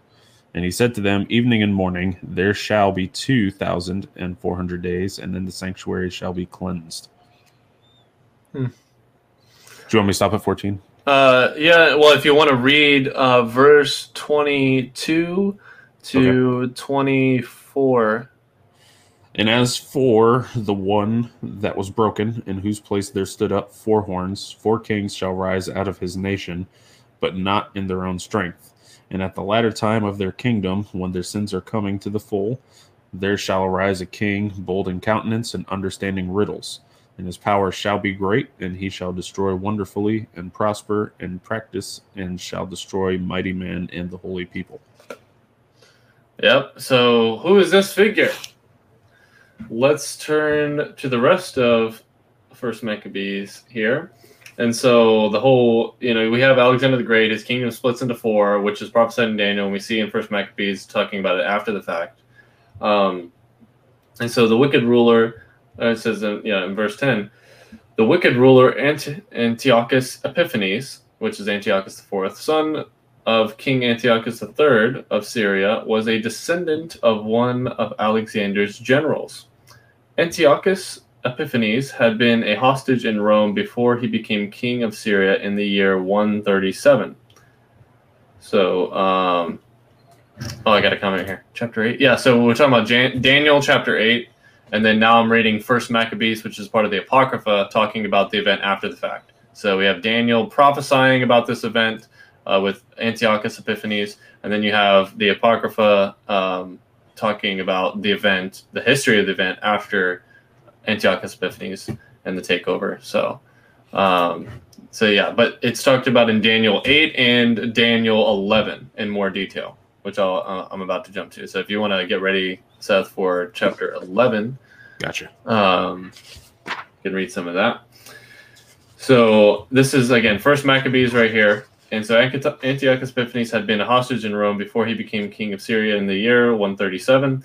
At that time, there appeared in the land of Israel a group of traitorous Jews who had no regard for the law and who had a bad influence on many of the, our people. They said, Let's come to terms with the Gentiles, for our refusal to associate with them has brought us nothing but trouble. This proposal appealed to many people, and some of them became so enthusiastic about it that they went to the king and received from him permission to follow the Gentile customs. They built in Jerusalem a stadium like those in the Greek cities. Mm. They had surgery performed to hide their circumcision, abandoned the Holy Covenant, started associating with Gentiles, and did all sorts of evil things. Hmm. Wow. If that's not reflective of some Christians today. Yeah. The man. tension there yeah. between the world, living a holy life and living, but it's like being in the world but not of it. But yeah, the tension there, right? It's very relatable. yeah, yeah. It's, it's, it's a little close to home. so, and when Antiochus had firmly established himself as king, he decided to conquer Egypt and rule that country as well as Syria. He invaded uh, Egypt with a large fleet of ships and a powerful army, including chariots, elephants, and cavalry. When the attack came, King Ptolemy of Egypt, which would be Ptolemy the Sixth, I believe, turned and fled, and many of his soldiers were killed. Antiochus was able to capture the fortified cities of Egypt and plunder the whole land. Hmm. Then Antiochus in the third in the year 143 after the conquest of Egypt, Antiochus marched with a great army against the land of Israel and the city of Jerusalem. So there's a time gap here, which we didn't cover, okay. um, which is in other histories and also in prophecy in Daniel. What's interesting is what happens in between this gap of uh, him being arrogant and attacking Israel. I mean, you know, Jerusalem and mm-hmm. his conquest of Egypt is that at one point he goes to conquer Egypt, and you see these ships of um, of Rome mm-hmm. that come in, and they say, "Hey, we made an alliance with King Ptolemy of Egypt, and if you, you know, attack Egypt, Sir Antiochus, which is a Hellenized or a Greekified uh, Persian empire, mm-hmm. if you attack this Greekified Egypt, uh, Rome, we will go to war with you." Uh, and so, crazy story, right? Yeah. And it's like, wait, oh snap, maybe I shouldn't, you know, because we noticed he was just, uh, you know, he was in in uh, captivity to the Romans at one point. Yeah, so he's probably a little hesitant there. and the story goes that uh, here you have Antiochus in war and all of his men that outnumber him, and then you have a few uh, Roman soldiers and a senator dressed in a toga and they go up and meet, and the the Roman senator says, uh, because and this is the Roman Republic at the time, not the Roman Empire. Julius gotcha. Caesar years later. Spoiler alert. Uh, so he goes up and he says, "Hey, um, you either leave this place um, and not attack, or you attack this place and feel the full uh, wrath of the Roman Empire that is just now starting to rise at this time, and saying that we're going to protect Ptolemy with our treaty." Mm-hmm. And so Antiochus is like, let me go and make a, you know, let me talk to my men first. Let me decide, do all this, you know, let me go back and, and consult. let people get back with your people. Let me get, yeah, exactly. but uh, the Roman senator was uh, went ahead and drew a circle around him and said, uh, if you leave this circle without giving me an answer, I, I consider that a declaration of war. Ooh. you woke up and chose violence. That's one of those just crazy stories of history. I'm just like, I, you had to be there. Like, if I had a time machine, I would have loved to see this. Yeah, that would have been pretty interesting to watch. I mean, notice Antiochus is more powerful, probably, than the Roman yeah. Empire this time, but he's not more powerful than both the Greekified Egyptian and Ptolemy and Roman Republic. Yeah. And the Roman Republic is the senator is just like draws a circle around him. And it's like, yep, you're gonna give me an answer. it's it's you know that SpongeBob episode where they draw a circle. I was about to say that's a circle. Drew a sea bear circle around him. that's a oval, not a circle. Like that if, was an oval. If you get out of it, you get circle. attacked. Yeah. Thank goodness we're wearing our anti-C right now. It's for undergarments. Ace Squidward. SpongeBob man. Somebody says we can watch this on Heaven's DVR when we get there. Honestly, yeah, I mean, I wonder if, have, wonder if Heaven has a streaming service. see, to see the the corridors of time, history of history of, of the past. Season thirty-five, Egypt, when uh, Ptolemy comes and shows up, and they draw the circle. Yeah, I mean, here's this Roman senator who's like, uh, apparently has Ptolemy's back and he's like, draw the circle. And so he he just basically said retreated at that moment because he didn't want to get out of the circle. And he's like, you know what? Fine, we won't attack. and That was, uh... he he was so humiliated by this yeah. that you know, and he took out his hanger on Jerusalem. yeah, because that makes a lot of sense, right?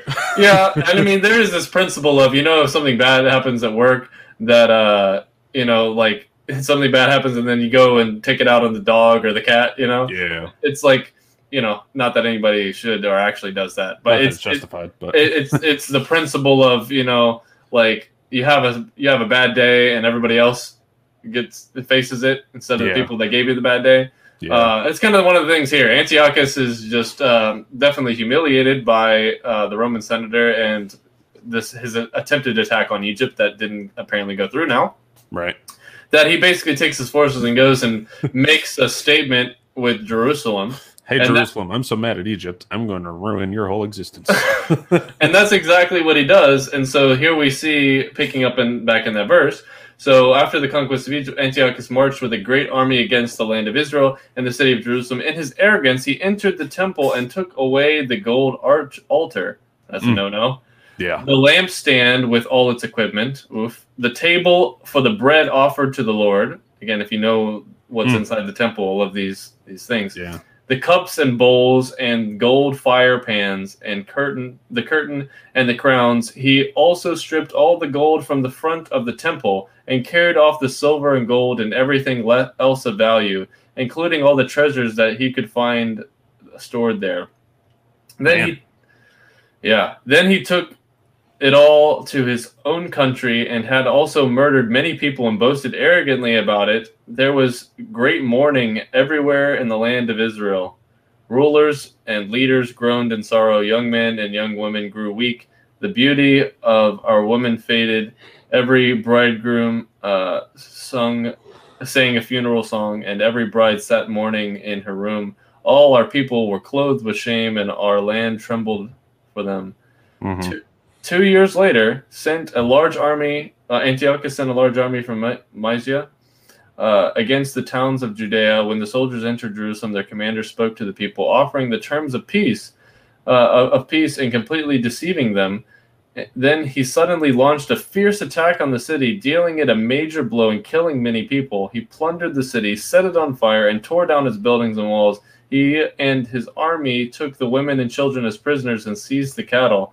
Then Antiochus and his forces built high walls and strong towers in the area north of the temple, turning it into a fort.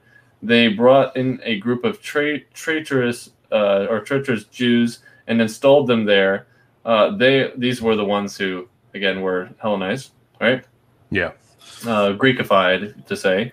Uh, they also brought in arms and supplies and stored them in the fort. Uh, all the loot that they had taken in Jerusalem. This fort became a great threat to the city. The fort was a threat to the temple, a constant evil menace for Israel. Innocent people were murdered around the altar. The holy place was defiled by murderers. The people of Jerusalem fled in fear, and the city became a colony of foreigners.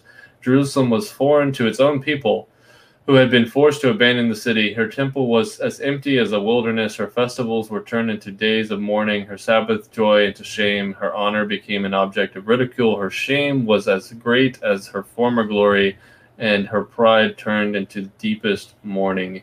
Antiochus how now issued a decree that all nations in his empire should abandon their own customs and become one people. All the Gentiles and, and even many of the Israelites submitted to this decree. They adopted the official pagan religion, offered sacrifices to idols, and no longer observed the Sabbath. Man. Bad day. That is intense.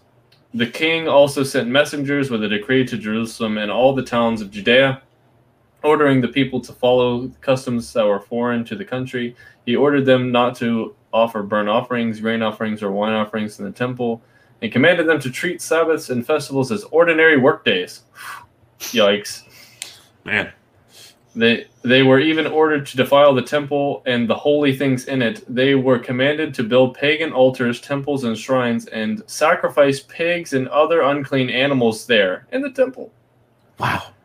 They were forbidden to circumcise their sons and were required to make themselves ritually unclean in every way they could, so that they could forget the law which the Lord had given through Moses and would disobey all its commands. The penalty for disobeying the king's decree was death. wow. The king was only issued the same decree throughout his whole uh, was not only issued the same decree throughout his whole empire, but he also appointed officials to supervise the people and commanded each town in Judea to offer pagan sacrifices. Many of the Jews were ready to forsake the law and to obey these officials. Man, when persecution comes, that's some Christians that happens too. Yeah. Many of the Jews were ready to forsake the law and obey these officials. They defiled the land with their evil, and their conduct forced all true Israelites to hide wherever they could. On the 15th day of the month of Kislev in the year 145, King Antiochus set up the awful horror, the abomination desolation, which was hmm. prophesied in Daniel, which you'll get to read here. Okay. The awful horror on the altar of the temple and the pagan altars were built in the towns throughout Judea.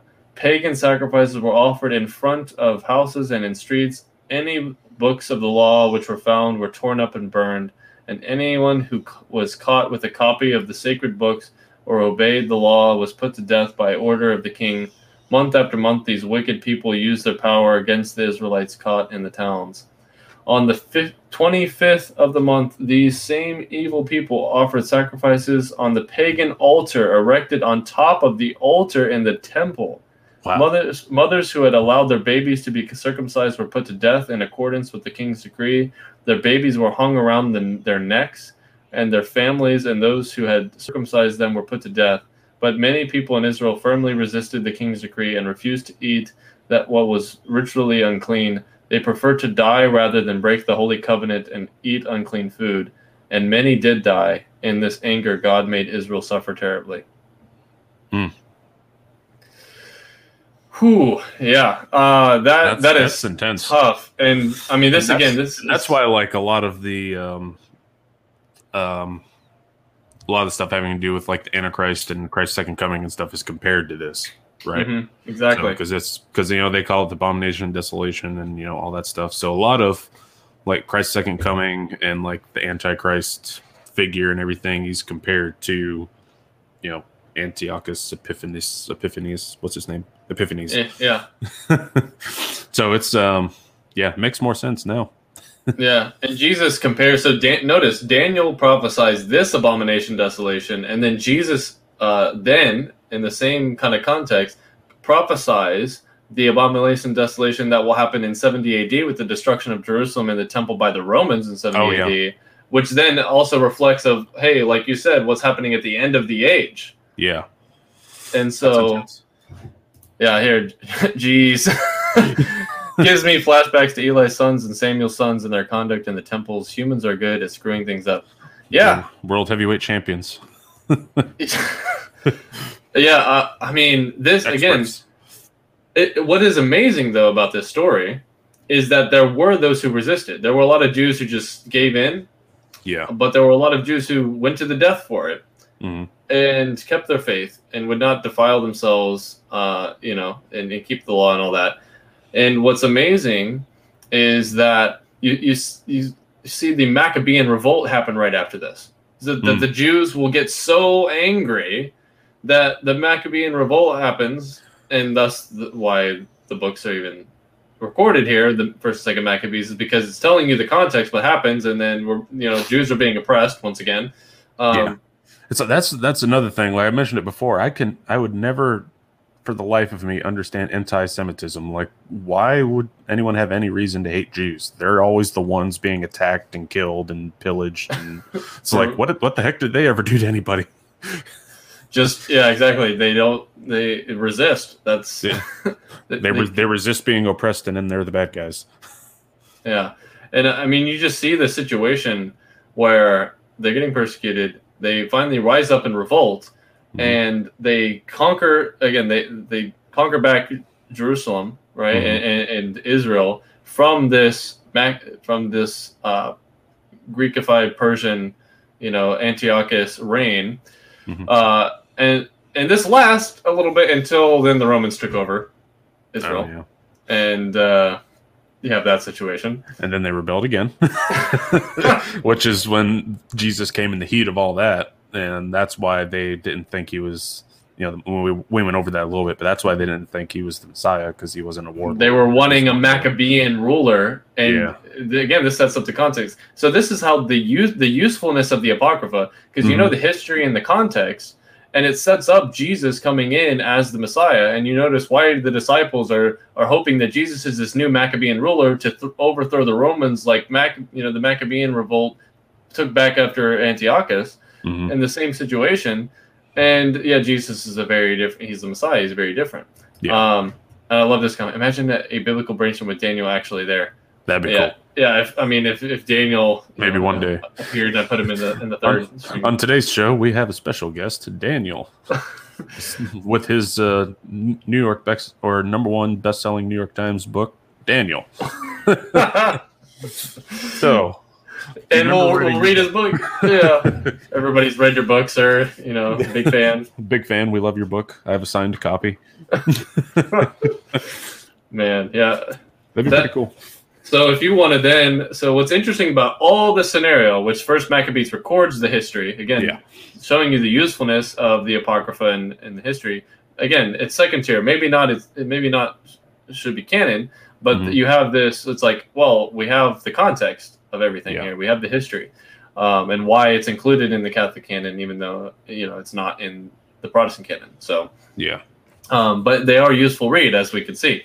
But then now let's turn to Daniel, which is few hundred years before this event, and what does he say about all this event that's going to take place? So I'm not going to take too much time in Daniel 11. Daniel, like you can see the whole situation in Daniel 11 where he's prophesying all these events with the king of the, the north and the king of the south, right? The king of Ptolemy in the south and the king of Antiochus in the north, and you see multiple kings. Mm-hmm. Uh, and it's so it's it's going through time very quickly in these prophecies. So when it says the king of the north and the king of the south, uh, there's multiple kings. it's, yeah. it's not just one king of the south and one king of the north. Like it's going through time periods here and then finally, we get through to what you know I want you to read, um, which is verses. Um, well, here, yeah, twenty-seven through thirty-five. But before you read twenty-seven through thirty-five, I was just going to point out uh, verses one through four real fast. Okay. So, and as for me, in the first year of Darius the Mede, I stood and confirmed the strength of me. Uh, and now I will show you the truth. Behold, three more kings shall arise in Persia, and the fourth shall be far richer than all of these. And when he has be- become strong through his riches, he shall stir up all against the kingdom of Greece. Then a mighty king shall arise, Alexander the Great, who shall rule with great dominion and do as he wills. And as soon as he has arisen, his kingdom shall be broken and divided toward the four winds of heaven. Again, Alexander the Great's kingdom broke up into four kingdoms, but not to his posterity, nor according to the authority with which he ruled, for his kingdom shall be plucked up and go to others besides these. So see it a little bit in Daniel 8, reiterated in Daniel 11. You see it actually take place in, in history, and it's recorded in First Maccabees, and it's also recorded in Josephus. And so it's amazing how Daniel predicts this, and you see this play out in history. Yeah. So if you want to read then, um, so actually I had yeah I had one more Logos thing actually to that with with the okay. first part, and so uh, this section of what you're you know about to read in, in, chapter 11 outlines the succession of kings during the transition period from Persian dominance to Greek dominance, represented by the third and fourth beast of Daniel 7, and the ram and the goat in chapter 8, which we read. Mm-hmm. The, the struggle for control of Palestine between the rival Hellenistic Greek kingdoms of the Ptolemies and the Seleucids also receives attention. The career of the little horn of chapter 7 and 8, which we read, also mm-hmm. receives greater detail. All of these events were experienced by the Jewish people after Daniel's lifetime. And so the three kings of Persia was mentioning that, that you know, after these three kings shall arise are Darius, Xerxes, and uh, Artaxerxes. And then the fourth kingdom, which arise afterwards. And if you've watched 300, you're familiar with Xerxes. Yeah. And so um, because that's the same Xerxes, right? Uh, I think it's a different Xerxes. Um, because there, there, was a bunch of them, wasn't there? Or because yeah, this is uh, that's a different Xerxes because the 300 Xerxes is before Daniel. Okay. Yeah. Gotcha. Or actually, no. Because I know it's in, it's Greek and it's Persia taking over. It might be the same Xerxes. Yeah, it's the same. It's after Daniel. Okay. But before Alexander the Great. I know you're the history major, so I'll defer to you on this. No, you're you're right. It might be the the right Xerxes because it says more kings that arise than these Persian kings, including Xerxes. Uh, the king who, yeah, the king could alternatively, uh, yeah. So, but in connection with the fall of Persia to Alexander, and the next verse makes Darius third. Um, okay, and then verse three, obviously the mighty king Alexander. So, yeah, that's Alexander huh. the Great.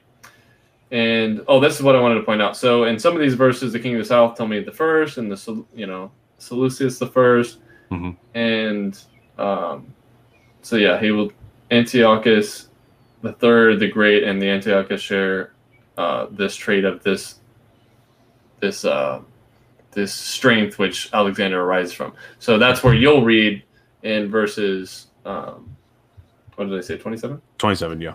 Twenty-seven to thirty-five. Already. and again, this is the uh, 1800s uh, translation of the Septuagint. Um, and as for as for both the kings, their hearts are set upon mischief, and they shall speak lies at one table, but it shall not prosper. For yet the end is for fixed time, and he shall return to his land with much substance, and his heart shall be against the holy covenant, and he shall perform great deeds and return to his own land.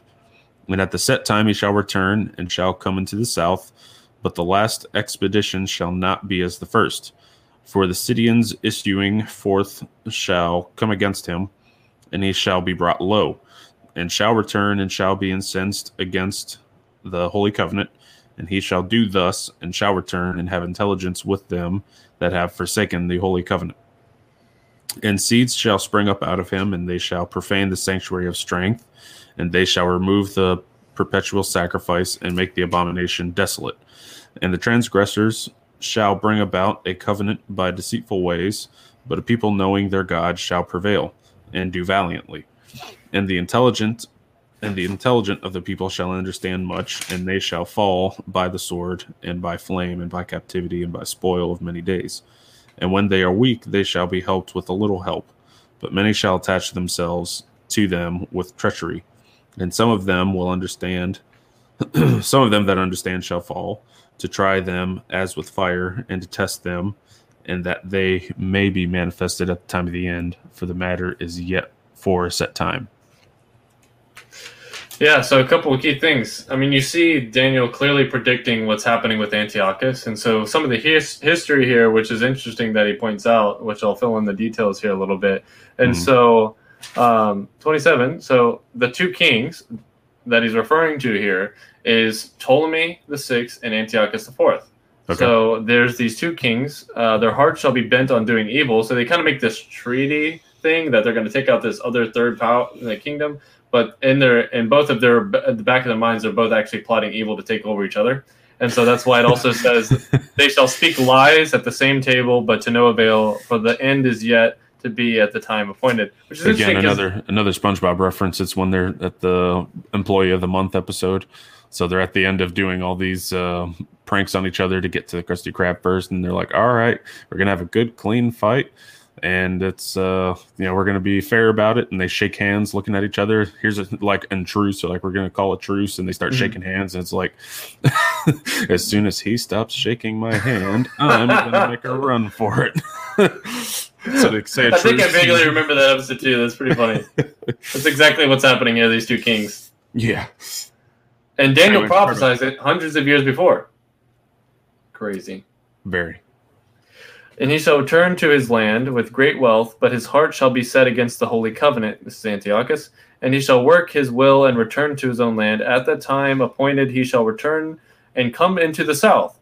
But it shall not be this time as it was before. So again, this is the whole thing that was uh, explained in Maccabees, in which I filled in that gap, where Antiochus is coming into the south to take it over. But for the ships of Kittim shall come against him, and he shall be afraid and withdraw, and shall turn back and be enraged and take action against the Holy Covenant.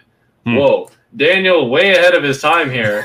the Romans don't even exist really, yeah. like in this. So it's, he doesn't refer to them as Romans. Obviously, that would say that that would be proof that Daniel is a later document, but we know that Daniel is an early document because of the textual evidence. Because yeah. linguistically, linguistically, mm-hmm. Daniel is an early document. Mm-hmm. So he he simply says that the, the ships of Kittim shall come against him. Mm-hmm. These we know we now know what he's referring to in prophecy later. This would become the Romans, what okay. he's referring to. So the Romans come to Antiochus, and he says, uh, you know, the whole circle thing, draws a circle and yeah. you know, leave, kind of thing but it's so crazy because imagine what Daniel's seeing. Daniel doesn't even know of the like the six like super powerful Roman Republic. Yeah. Uh, that will be that will be one day. He just knows them of these people of the West. You know these these boats that come in uh, from Kittim, and mm-hmm. this you know is there right, uh, and encounters Antiochus. This this you know ruler of the north as as yeah. Daniel knows it right? He, Daniel doesn't have all the details but he's prophesying all these things. And then we get to see this after the fact in the apocrypha and in other historical sources what happened. So if it wasn't for the apocrypha again telling the useless we wouldn't see how Daniel's prophecies are fulfilled. Now yeah. again these books are after the prophetic age after the prophets. So are they fully inspired? Are they on par with scripture? Should they be canon not, yeah. not really, right? Not but, to that standard. But yeah. do they help with context? Do they help with history? Do they help with interpreting the scripture and showing the fulfillment of scripture? Absolutely. Yeah, very much. And he shall turn back and pay attention to those who forsake the holy covenant. Again, he goes back to Jerusalem and says, "Hey, Jerusalem, I'm about to whack you." and your holy oh, covenant, right? Yeah. And again, forces from him shall appear and profane the temple and fortress, and shall take away the regular burnt offering, and shall set up the abomination that makes des- desolate, which we just read. And you know, skipping down a little bit, uh, I love this, and this is the famous verse of Daniel, which I've seen preached on. Uh, but the people who know their God shall stand firm and take action. Yeah, and we see that used, but we don't understand the context of it. But yeah. then you read First Maccabees, and who are the people of God who stand firm, who know that God stand firm? It's these people who, but many people in Israel, reading First Maccabees one uh, verse sixty two, but many people in Israel firmly resisted the king's decree and refused to eat that was ritually unclean. They preferred to die rather than break the holy covenant and eat unclean food, and many did die. In his anger, God made Israel suffer terribly. So and this is the same situation Daniel. Daniel refuses the food yeah. Uh, of the king. And you see God's favor upon him. And and like I, it's just so crazy how this comes full, full circle that God is yeah. giving Daniel prophecy about the future, about the, the people of God who will receive this kind of uh you know yeah like same situation this same dilemma and they're like okay they're they will those who know their God because those who don't they become like the Hellenized Jews, right? Yeah. They become like the people. But the ones who know their God shall stand firm and take action. And the wise among the people shall make many understand, though for some days they shall stumble by the sword and flame. Again, they were persecuted and killed. Yeah. By captivity and plunder. When they stumble, they shall receive a little help and many shall join themselves to them with flattery. So this little help, that's the Maccabean revolt. Okay. So that all these sense. people, all these people that are not defiling themselves, and then they're getting persecuted, and then this little help comes, and then all of a sudden afterwards, you see again this this uh, people still are influenced away from God. Yeah. And it says a little help, right? The Maccabean mm-hmm. and many shall join themselves to them with flattery, and some with the wise shall stumble, so that they may be refined, purified, and made white until the time of the end, for it shall await the appointed time. And the king shall do as he wills, and he shall exalt himself and magnify himself, and all this stuff. And what's crazy is even though the Maccabean revolt was successful, more Jews still became more and more Hellenized, and mm. And so the Maccabean revolt at first was a pure movement, and then it slowly became, I guess, more of a political one where they they kind of took the Greeks away, you know, yeah. like you know, like stopped them, and now you've restored Israel. But now mm. it's it's a more secular Greekified Israel than ever ever before. Okay. So so it helped in a way, but not really. it helped enough and it helped with the persecution. But yeah. eventually, you'll see that they're more secular than before, and you're going to see Rome later anyway just take it over, and thus the context of Jesus arising. Yeah. So yeah, it gives a lot more perspective as to what was going on in Jesus's time and why he was treated kind of the way he was and what their mindset of the Jews was. Because mm-hmm. it wasn't like it, they were just there was nothing going on and the Jews were just kind of hanging out and then Jesus shows up and they just chose not to like him for no reason. Exactly. there was there's a story behind it. mm-hmm. So and, you know, and as we like you'd said before, there's a reason. You know, like we're saying, the Apocrypha is you know it's not bad. It's still good to read because look at how much it just added to everything, mm-hmm. especially in First Maccabees. Yeah, and and that's the that's the thing. Like people are wondering, like, well, why did the Jews not just accept Jesus when he showed up? Wasn't he the Messiah? Well, there's a lot that happened. Yeah, there's a lot in between, and yeah. a lot of the Jews were hoping for a political Messiah like the Maccabees to read, you know, to conquer Israel. Yeah. You know, take away, you know, the the Romans and and to yeah. Uh, you know that way they can have restore the kingdom of Israel. That's what they wanted. They wanted a yeah. political ruler. And then the other people, well, they they were just more Hellenized Greek, you know, Greekified Jews anyway, because they were like, we just want to be a part of the world. We want to have our Olympic Games. We want to have our cake and eat it too. And uh, you know, we don't need to do all these customs and follow the law of God. And thus, yeah. they're not even following the law of God. Why? Why would they? And they're sinful. Why would they recognize Jesus? So you have yeah. a very different Israel than was before. Yeah which is shown kind of in the in the story. Yeah, and, and prophesied in Daniel. Yeah, and then for the people also that are looking for you know a political leader in Jesus and everything, they're wanting that, and then Jesus comes along and says, you know, render unto Caesar that which is Caesar's, and you know, yeah, throws a wrench in that.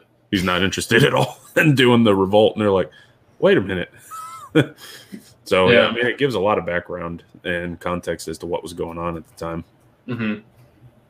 Yeah, and uh, going back to the the verses there that we pointed out, so against the holy covenant, and so it even says here in the in the software, on his way back from Egypt, Antiochus was short on funds and plundered the gold of the Jerusalem temple. So we know that from Maccabees as well.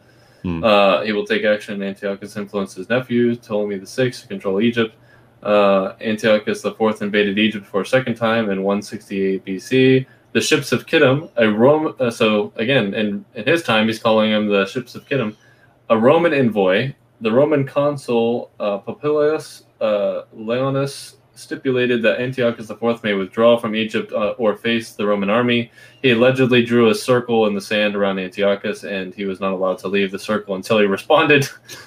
Knowing that he could not defeat Rome, Antiochus complied humiliated and enraged, he headed home seeking an outlet for his wrath, which again was Jerusalem.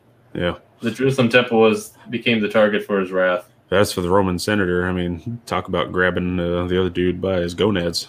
it's like make a decision before you leave this circle, or else it's war.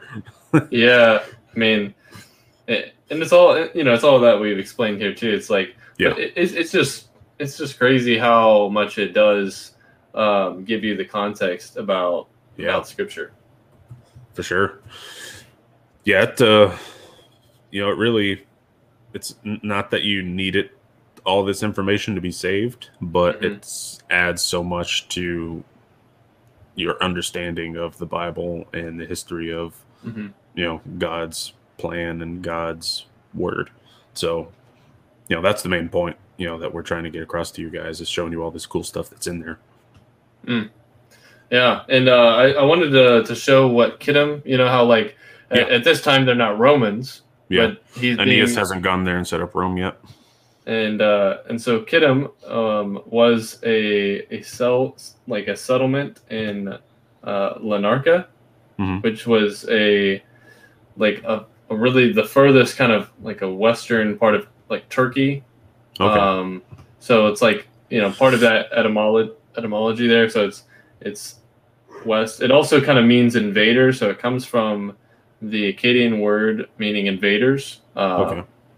You know, having obviously they invaded uh, or they identified Kittim with the land of of Kati as the Hittite Empire was known. So okay. the people that that you know the Indo-Europeans there, and so it's also translated as uh, Chittim, in the and it's in the genealogy of Genesis 10 is the son of Havan, the grandson of Japheth. So if you know anything about Havan, the Greeks come from Havan is in Genesis in the table of nations of Genesis 10 and 11. Uh, and so you see how in Daniel's mind identifying who are these people that are coming against the king of the north Antiochus? Oh, it's the people that are are there like way in the the northwest mm. part. The the descendants of the Indo-European peoples of the Greeks and the and the you know the the Hittite Empire and all, and all those. So yeah. It's like th- those people out way out in the northwest, and so because he doesn't know the Romans. And, yeah, and yet then you see that. So it's really cool that like you, yeah, and so he knows like what direction they're coming from and like you know that kind of thing. So that part's the prophecy kicking in, mm-hmm. and then we later you know they later develop. So that part's really cool. How you know it just shows it's not written like you were saying it's not written later like it shows mm-hmm. it's an early document yeah and if it was a later document a one we wouldn't have the linguistic evidence like that. Yeah. I mean, it could have easily just said Romans. Two, yeah. if it was a later document, um, the Dead Sea Scroll, the Dead Sea Scroll findings really throw a wrench in that because there's more books of Daniel in the Dead Sea Scrolls, and it's revered than almost any other book we find in the Dead Sea Scrolls. And we have commentaries oh, really? on the Book of Daniel, and you have Enoch, which quotes from Daniel, and you have all these books which mm-hmm. you know reference Daniel and hold Daniel in high regard. And so, how in the world would all of this happen yeah. with, with, the book of Daniel and be so widespread if if it was a late document? And yeah. also, like you would see the linguistic. Why would there be such a linguistic gap between yeah. all of these other writings, like the Apocrypha, written mm. in this second century period and third, you know, eight. BC period? That's more Greek. Uh, but then Daniel is just such a linguistically older document and held in such high regard. And all these early documents, which we know in the, are in the date to the second and third century, reference this book, which means that it has to be an earlier document. The yeah. only proof that says or shows that Daniel is a late document is these prophecies. They'll point yeah. out that prophecy is impossible, so therefore he's talk describing these events after the events, which right, it sounds compelling, right? Especially if you have a, a framework yeah. uh, epistemological framework which automatically denies prophecy. But right. if you take that whole thing with denying prophecy out, ev- all other evidence points to Daniel being written by Daniel in an early document. Yeah. So it just shows including how this. on just shows how on spot on the spot he was with the, the prophecy. Exactly. So I love I love how all this intersects with again this is perfect with the apocrypha. We showed how the book of Enoch intersects with a lot of the passages in the New Testament and mm-hmm. some of the old. We talked about like the other three apocryphal books here, um, yeah. kind of intersect with the Old Testament and prophecy, and you see the importance of that. So, and yeah. then the the first one that you read, the um, uh, oh, Ecclesiasticus, Sirach. Yeah, that's the yeah. one. Oh, Ecclesiasticus yeah, too. Yeah, yeah. It's called by both. Yeah, and just uh, it may not be given a lot of history or anything, but it also adds just kind of some you know some general knowledge and just some insight into what the people at the time thought. So you know, it's very it varies as to what the apocrypha adds, but it does add. So it's very you know definitely uh, encourage you guys to check it out some more. Mm-hmm. Yeah, exactly. And I mean, we're still going to be talking about it, so I mean, like uh, we'll still have some more things to add to mm-hmm. it in the following weeks, but I mean, still, you know, pick up a book if you can uh, you know, if you pick up Dead Sea Scrolls, you know, this is just a pretty easy book to find. You know, this will have some of the Apocrypha in it, amongst other, you know, different things um, that mm-hmm. were found in Qumran that have to do with, you know, the books of the Bible that we have, commentaries on them, like the commentary that has some commentary on Daniel. Mm-hmm. Um, you know, then there's also, you know, this book I picked up. Uh, it's just called The Other Bible, and it has other writings in it, like apocryphal stuff, you know, this kind of stuff uh, not to replace your Bible reading, but it just kind of supplements you know, it, expose you to this stuff, you know. Mm-hmm. And we had a question or comment here. Chapter doesn't chapter eleven uh, or reference Gideon's army of three hundred because the multitude of the Amalekites. So I'm wondering, are you talking about Daniel chapter eleven, or maybe you can clarify on that? Um, but Daniel is referencing what happened. So Gideon would be a lot prior, you know, uh, or before Daniel. So Daniel is prophesying current at this point in chapter 11 about the future Greek and Persian kingdoms and the kingdom of you know the north and the south and the wars going on there and Alexander the Great and Antiochus and all of that stuff. Okay, yeah. So I don't see any reference. I think um, Seth's reference to I'm, 300. I think it was his reference at three. He was talking about uh, is Xerxes the one that you know is talking about the the kings of Persia rise as Xerxes in the movie 300. Yeah. Yeah, that was there. Yeah, that's what I was referencing. My bad. I didn't mean to throw you off there. yeah, I was referencing the movie. Verse twelve. Okay, hold on. Uh, so, and when the multitude is taken away, his heart shall be exalted, and he shall cast down tens of thousands. He shall not prevail, for the king of the north shall again raise a multitude greater than the first, and after some years. So uh, again, the context of of all of chapter 11 and even these the king of the north here is the seleucid empire the the seleucids uh, under the antiochus kind of reign and so if you see this whole ptolemaic and this uh, antiochus and seleucid kingdoms they're at war the kingdom of the south being egypt the kingdom of the of the north being this greekified persian empire and so they're going back and forth they're they're attacking one another and the levant Israel Palestine area seems to be caught in the crossroads a lot in this conflict. And so we know this from other historical documents and also the uh, you know the apocrypha which we read with Maccabees. So you're having a lot of tensions back and forth here with with these kingdoms of the north and south. And somehow Daniel perfectly perfectly prophesies these events prior, years prior yeah. to this happening. Um, but these are these are talking about future events. The the the Gideon's army scenario. This is back in um, you know, the, like prior into the you know the judges type period of oh, time, and so this is, um, you know, way way back Old Testament before the monarchy, basically. So you have the monarchy with King David and Solomon. Prior to the monarchy, you're going to have a lot of these tensions with the Philistines and a lot of these things, um, and also it, if uh, the Philistines aren't necess- aren't really from the north anyway, so it's it couldn't be. Uh, it couldn't be rough because the Philistines are west. So the Philistines are mm-hmm. west and Israel is east. So even then, it wouldn't be a north versus south conflict between the Israelites or the Hebrews and the Philistines.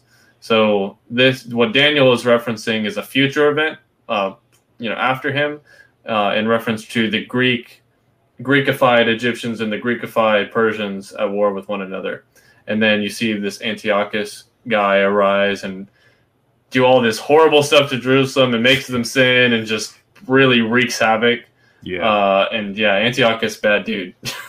and it's so bad, in fact, that Daniel prophesied about him twice. Yeah. So bad he had to mention it a second time. Yeah, chapter 8 and chapter 11, God was like, listen, Daniel, you don't get the point. I got to give you another vision. you got to really warn people. You tell yeah. them how bad Alexander the Great and Antiochus are going to be for the Jewish people. It's, yeah. Uh, Man. Man. The Greeks. Let's go. The, the Greeks. the, Greeks. the Romans, though, even just from that story, drawing a circle saying that Romans were more brutal than the Greeks. Yeah. The Greeks are more brutal than the Persians. And it's kind of like uh, and, what we were talking about earlier. That book I picked up, uh, Dominion by Tom Holland. Mm-hmm. Yeah, he was talking about how much Christianity has influenced our modern world, just everything and mm-hmm. to the point like if you went back in that day pre-christianity like we wouldn't even recognize humanity because they were so heartless brutal yeah man gladiatorial arenas let, let's just take slaves and at that time and and have them just survive mm-hmm. against beasts and each other and yeah. they yeah they had no concept that slavery was on they had no uh, concept that racism was wrong in rome and it, before christianity they had a, a very little concept that you know, killing or helping one another. If you see somebody laying there dead or wounded, compassion, uh, compassionless, brutal, killing infants because they're not strong enough, and they're like, ah, he's not going to work out. Yeah. So it's like the Roman society was brutal. The ancient world was brutal, and Christianity really changed that. Yeah, it's very interesting. Yeah, history's fun yeah. Well, we've kind of run out of a lot of time here. We have to cover a lot of the New Testament stuff, Dead Sea Scroll stuff. We're, we're transitioning from yeah. Second Temple Jewish writings to now post post New Testament writings. So we're we're going to cover all of the kind of apocryphal books, the formation of the canon, why certain books are in the Bible and why some are not. And yeah. we're transitioning from all these Old Testament or Second Temple Jewish books to what about the book of Judas? What about the book of Thomas? What about those books? Why are they not in the Bible? What about yeah. Gnostics? Yeah. So yeah, we might want to let's see. Do you how much how much do you want to touch on that before next week, or do you want to you know save it on a cliffhanger? I guess we could save it on a cliffhanger. I know you. I know you have some stuff prepared for the Gnostics, and uh, and so I did have one article, just kind of um, was a peer review article um, on just Gnosticism in general. So do you want to you want me to read you that? Can give a little teaser, that? and then you can open up next week if you want. Okay, we're already at the two two oh five mark. Yeah. So this one, uh, so this comes from the Internet Encyclopedia of Philosophy um, .edu. So peer reviewed, academic, legit, good stuff. Um, so this is just kind of their. It's a kind of a long intro, or well, it's a long article to read. I'll just give the intro. Um, but yeah, Gnosticism. Um, Gnosticism is the name given to a loosely organized religious and philosophical movement that flourished in the first and second centuries uh, Common Era or um, you know, AD. So the exact exact origins of this school of thought cannot be traced, although it is possible to locate influences or sources as far back as the second and first centuries BCE, before Common Era, or mm-hmm. uh, before Christ, such as the early treaties of the uh, Corpus Hermeneticum, Hermeneticum, um, sorry man. if I butchered that. Yeah, the Jewish apocalyptic writings, and especially uh, Platonic philosophy and the Hebrew scriptures themselves. So, Jewish apocalyptic writings is kind of like what we've been yep. discussing. Exactly, so, it perfectly leads into it because yeah. this Greek influence, which is coming in, seeping into Israel because of all these events, are going to produce a lot more Greek thought.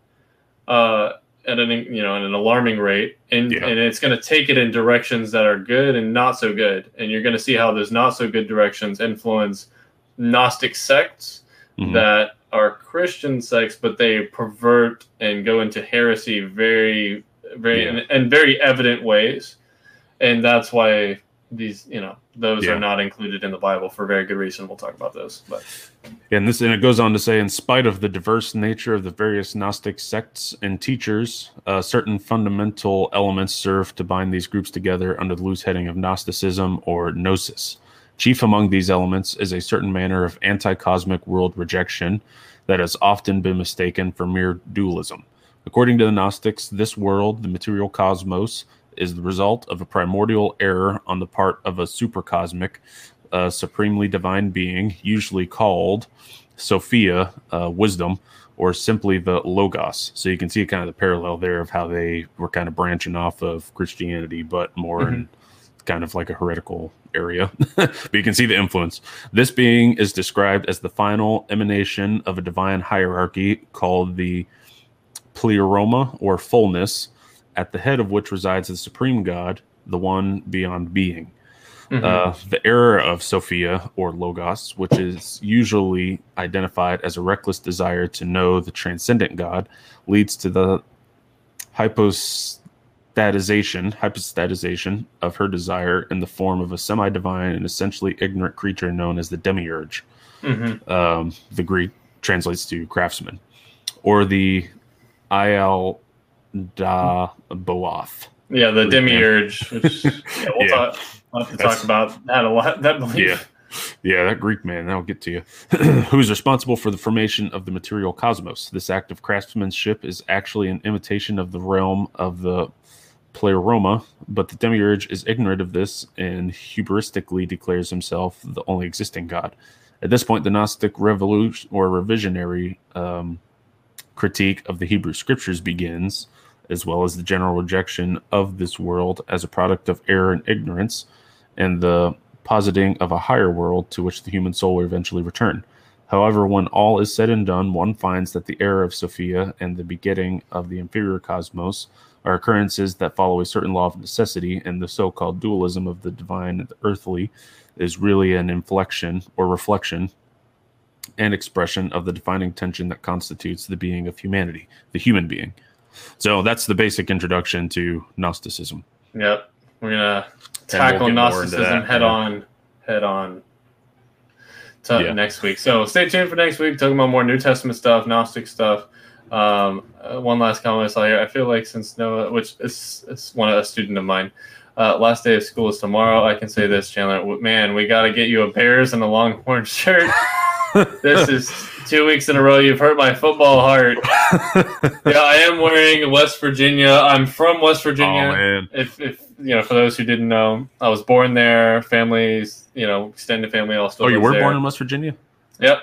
Oh, yep. Okay. Lived, lived the first little five wee years of my life there, um, and then moved to Florida. But I still visit there quite often to see family and stuff, uncles and grandparents and great grandparents. But that's how I am with Ohio. My family was uh, born in Ohio. I was born in Ohio, so I make the pilgrimage to Ohio uh, as often as we can. Some, yeah. So you go to West Virginia, I go to Ohio. We're both from the Appalachian. See, see, that's why we're good friends. Yeah, yeah, yeah. we're in the same you know, region. I actually but also like, have a lot of family roots in West Virginia too, so I got some there as well. They just yeah. migrated to Ohio. My dad actually lived in Ohio, just across the river. So again, they, you know, some connection yeah. there. Yeah. Uh, I, am I'm, I'm good with the Longhorns. I actually like the Longhorns. I'm glad I moved here. I'm actually considering uh, going to UT at Austin for my PhD. Nice. If, you know, hopefully I can get in and everything. So I'm all for that. The Bears, that's a really, really hard sell. that's a stretch. that's a big stretch for me. I, don't know about God that. God bless Texas, but I mean the Bears. yeah, I mean, the, there's a there's a lot more teams I would wear before I'd wear the Bears, but we'll, we'll I mean, see. they got Justin Fields, but even Justin Fields wasn't that happy about going to the Bears. I mean, Ohio State, but still, he just he just looked so dejected. He's like, oh. At least it's the NFL, but geez. Said unsubscribe. oh man. All right. Well, you you guys do have Mike Ditka, so you you That's true, yeah. You know, just for that, I could maybe wear a Bears jersey. That's just because I lo- I loved him also in Kicking and Screaming. Great movie. Just, but Ditka was also a cowboy too, so so there's a little connection there. Okay, okay, yeah, yeah. Bears, bears. Interesting. The bears. Back, back, back in the day when you were in a dog bite, you just start biting people. Where they had one face mask, one, one. Uh, That's the there. world Ditka grew up in. tough, tough. That was a different sport back then. No, but yeah, I'm. Uh, you know, I'm glad you're able to join us every week. And you know, oh yeah, maintain this. You know, this uh, this communication too. You know, I'm gonna miss. I'll miss Noah going off to the high school you know, yeah. uh, last day tomorrow. So that'll, you know, be sure to to say my farewell and. But yeah, but stay you know stay connected though. I'll have to catch some of his high school games. I know he's a good baller. So nice. Yeah. What's he play? basketball. Or what position? I mean. Uh, well, a little bit of everything actually. I've seen him. Okay. Seen him, you know, nice in the nice. in the post and shoot threes. So he's he's go. a good kid. Basketball is right. the one sport I just cannot figure out. I mean, I like I I don't mind watching it, but I just cannot play it to save my life, which is sad because my dad was really good at it. So it makes him sad yeah, I love that, I, it. that I, I can't do it. but uh, you know, football I can do, and baseball I enjoy, and I can never actually played that at all. But uh, basketball I played a little bit of, just kind of like in church and with friends and that kind of thing. Football's the only one I played organized, but yeah, you know. All right. Well, I'm gonna see. Uh, I'll see you guys later. Um, you know, we'll, we'll probably have a Q and A coming up because I know we're talking like, a lot of stuff yeah. with the Apocrypha, Pseudepigrapha, Inspiration, Canon, all this stuff in the coming weeks. That probably so we'll, place to we'll, put it. Yeah, so in a, in a couple weeks, stay tuned and keep your questions for you know a upcoming Q and A episode, which will be exciting, and then we'll launch some new and upcoming big series, more se- like an actual series, which mm-hmm. uh, I know we're really excited for. Oh yeah. So uh, yeah, well, take That's care, guys. God bless. Any last words? No, uh, other than just thank you guys for you know watching and keeping up with us. Um, you know, when we do have that Q and A, definitely make sure to come. You know, ask questions, and you know, we'll do the best we can to answer. But thank you guys for uh, you know tuning in and watching Being with us. Don't forget to check us out on Spotify and iTunes uh, for you know the audio. Um, follow us on Instagram. I know we got a lot of uh, fans and uh, followers on Facebook. Um, and some of them may also be on Instagram. Maybe don't know that we have an Instagram, but you know we have a lot on Facebook, not as much on Instagram. So if you have an Instagram, you know definitely come check us out on there. And we're going to try to do some more things on Instagram than on Facebook. But um, you know, Facebook we keep our general announcements on there, and Instagram, you know, we're wanting to do more personal stuff. Um, so definitely check us out on Instagram, and like I said, Spotify and iTunes. Check us out there, and uh, you know, be able to keep up with us that way. So other yeah. than that Thank you guys. Like, subscribe, and thank you for your awesome support. You guys are awesome. All right. God bless. See you guys.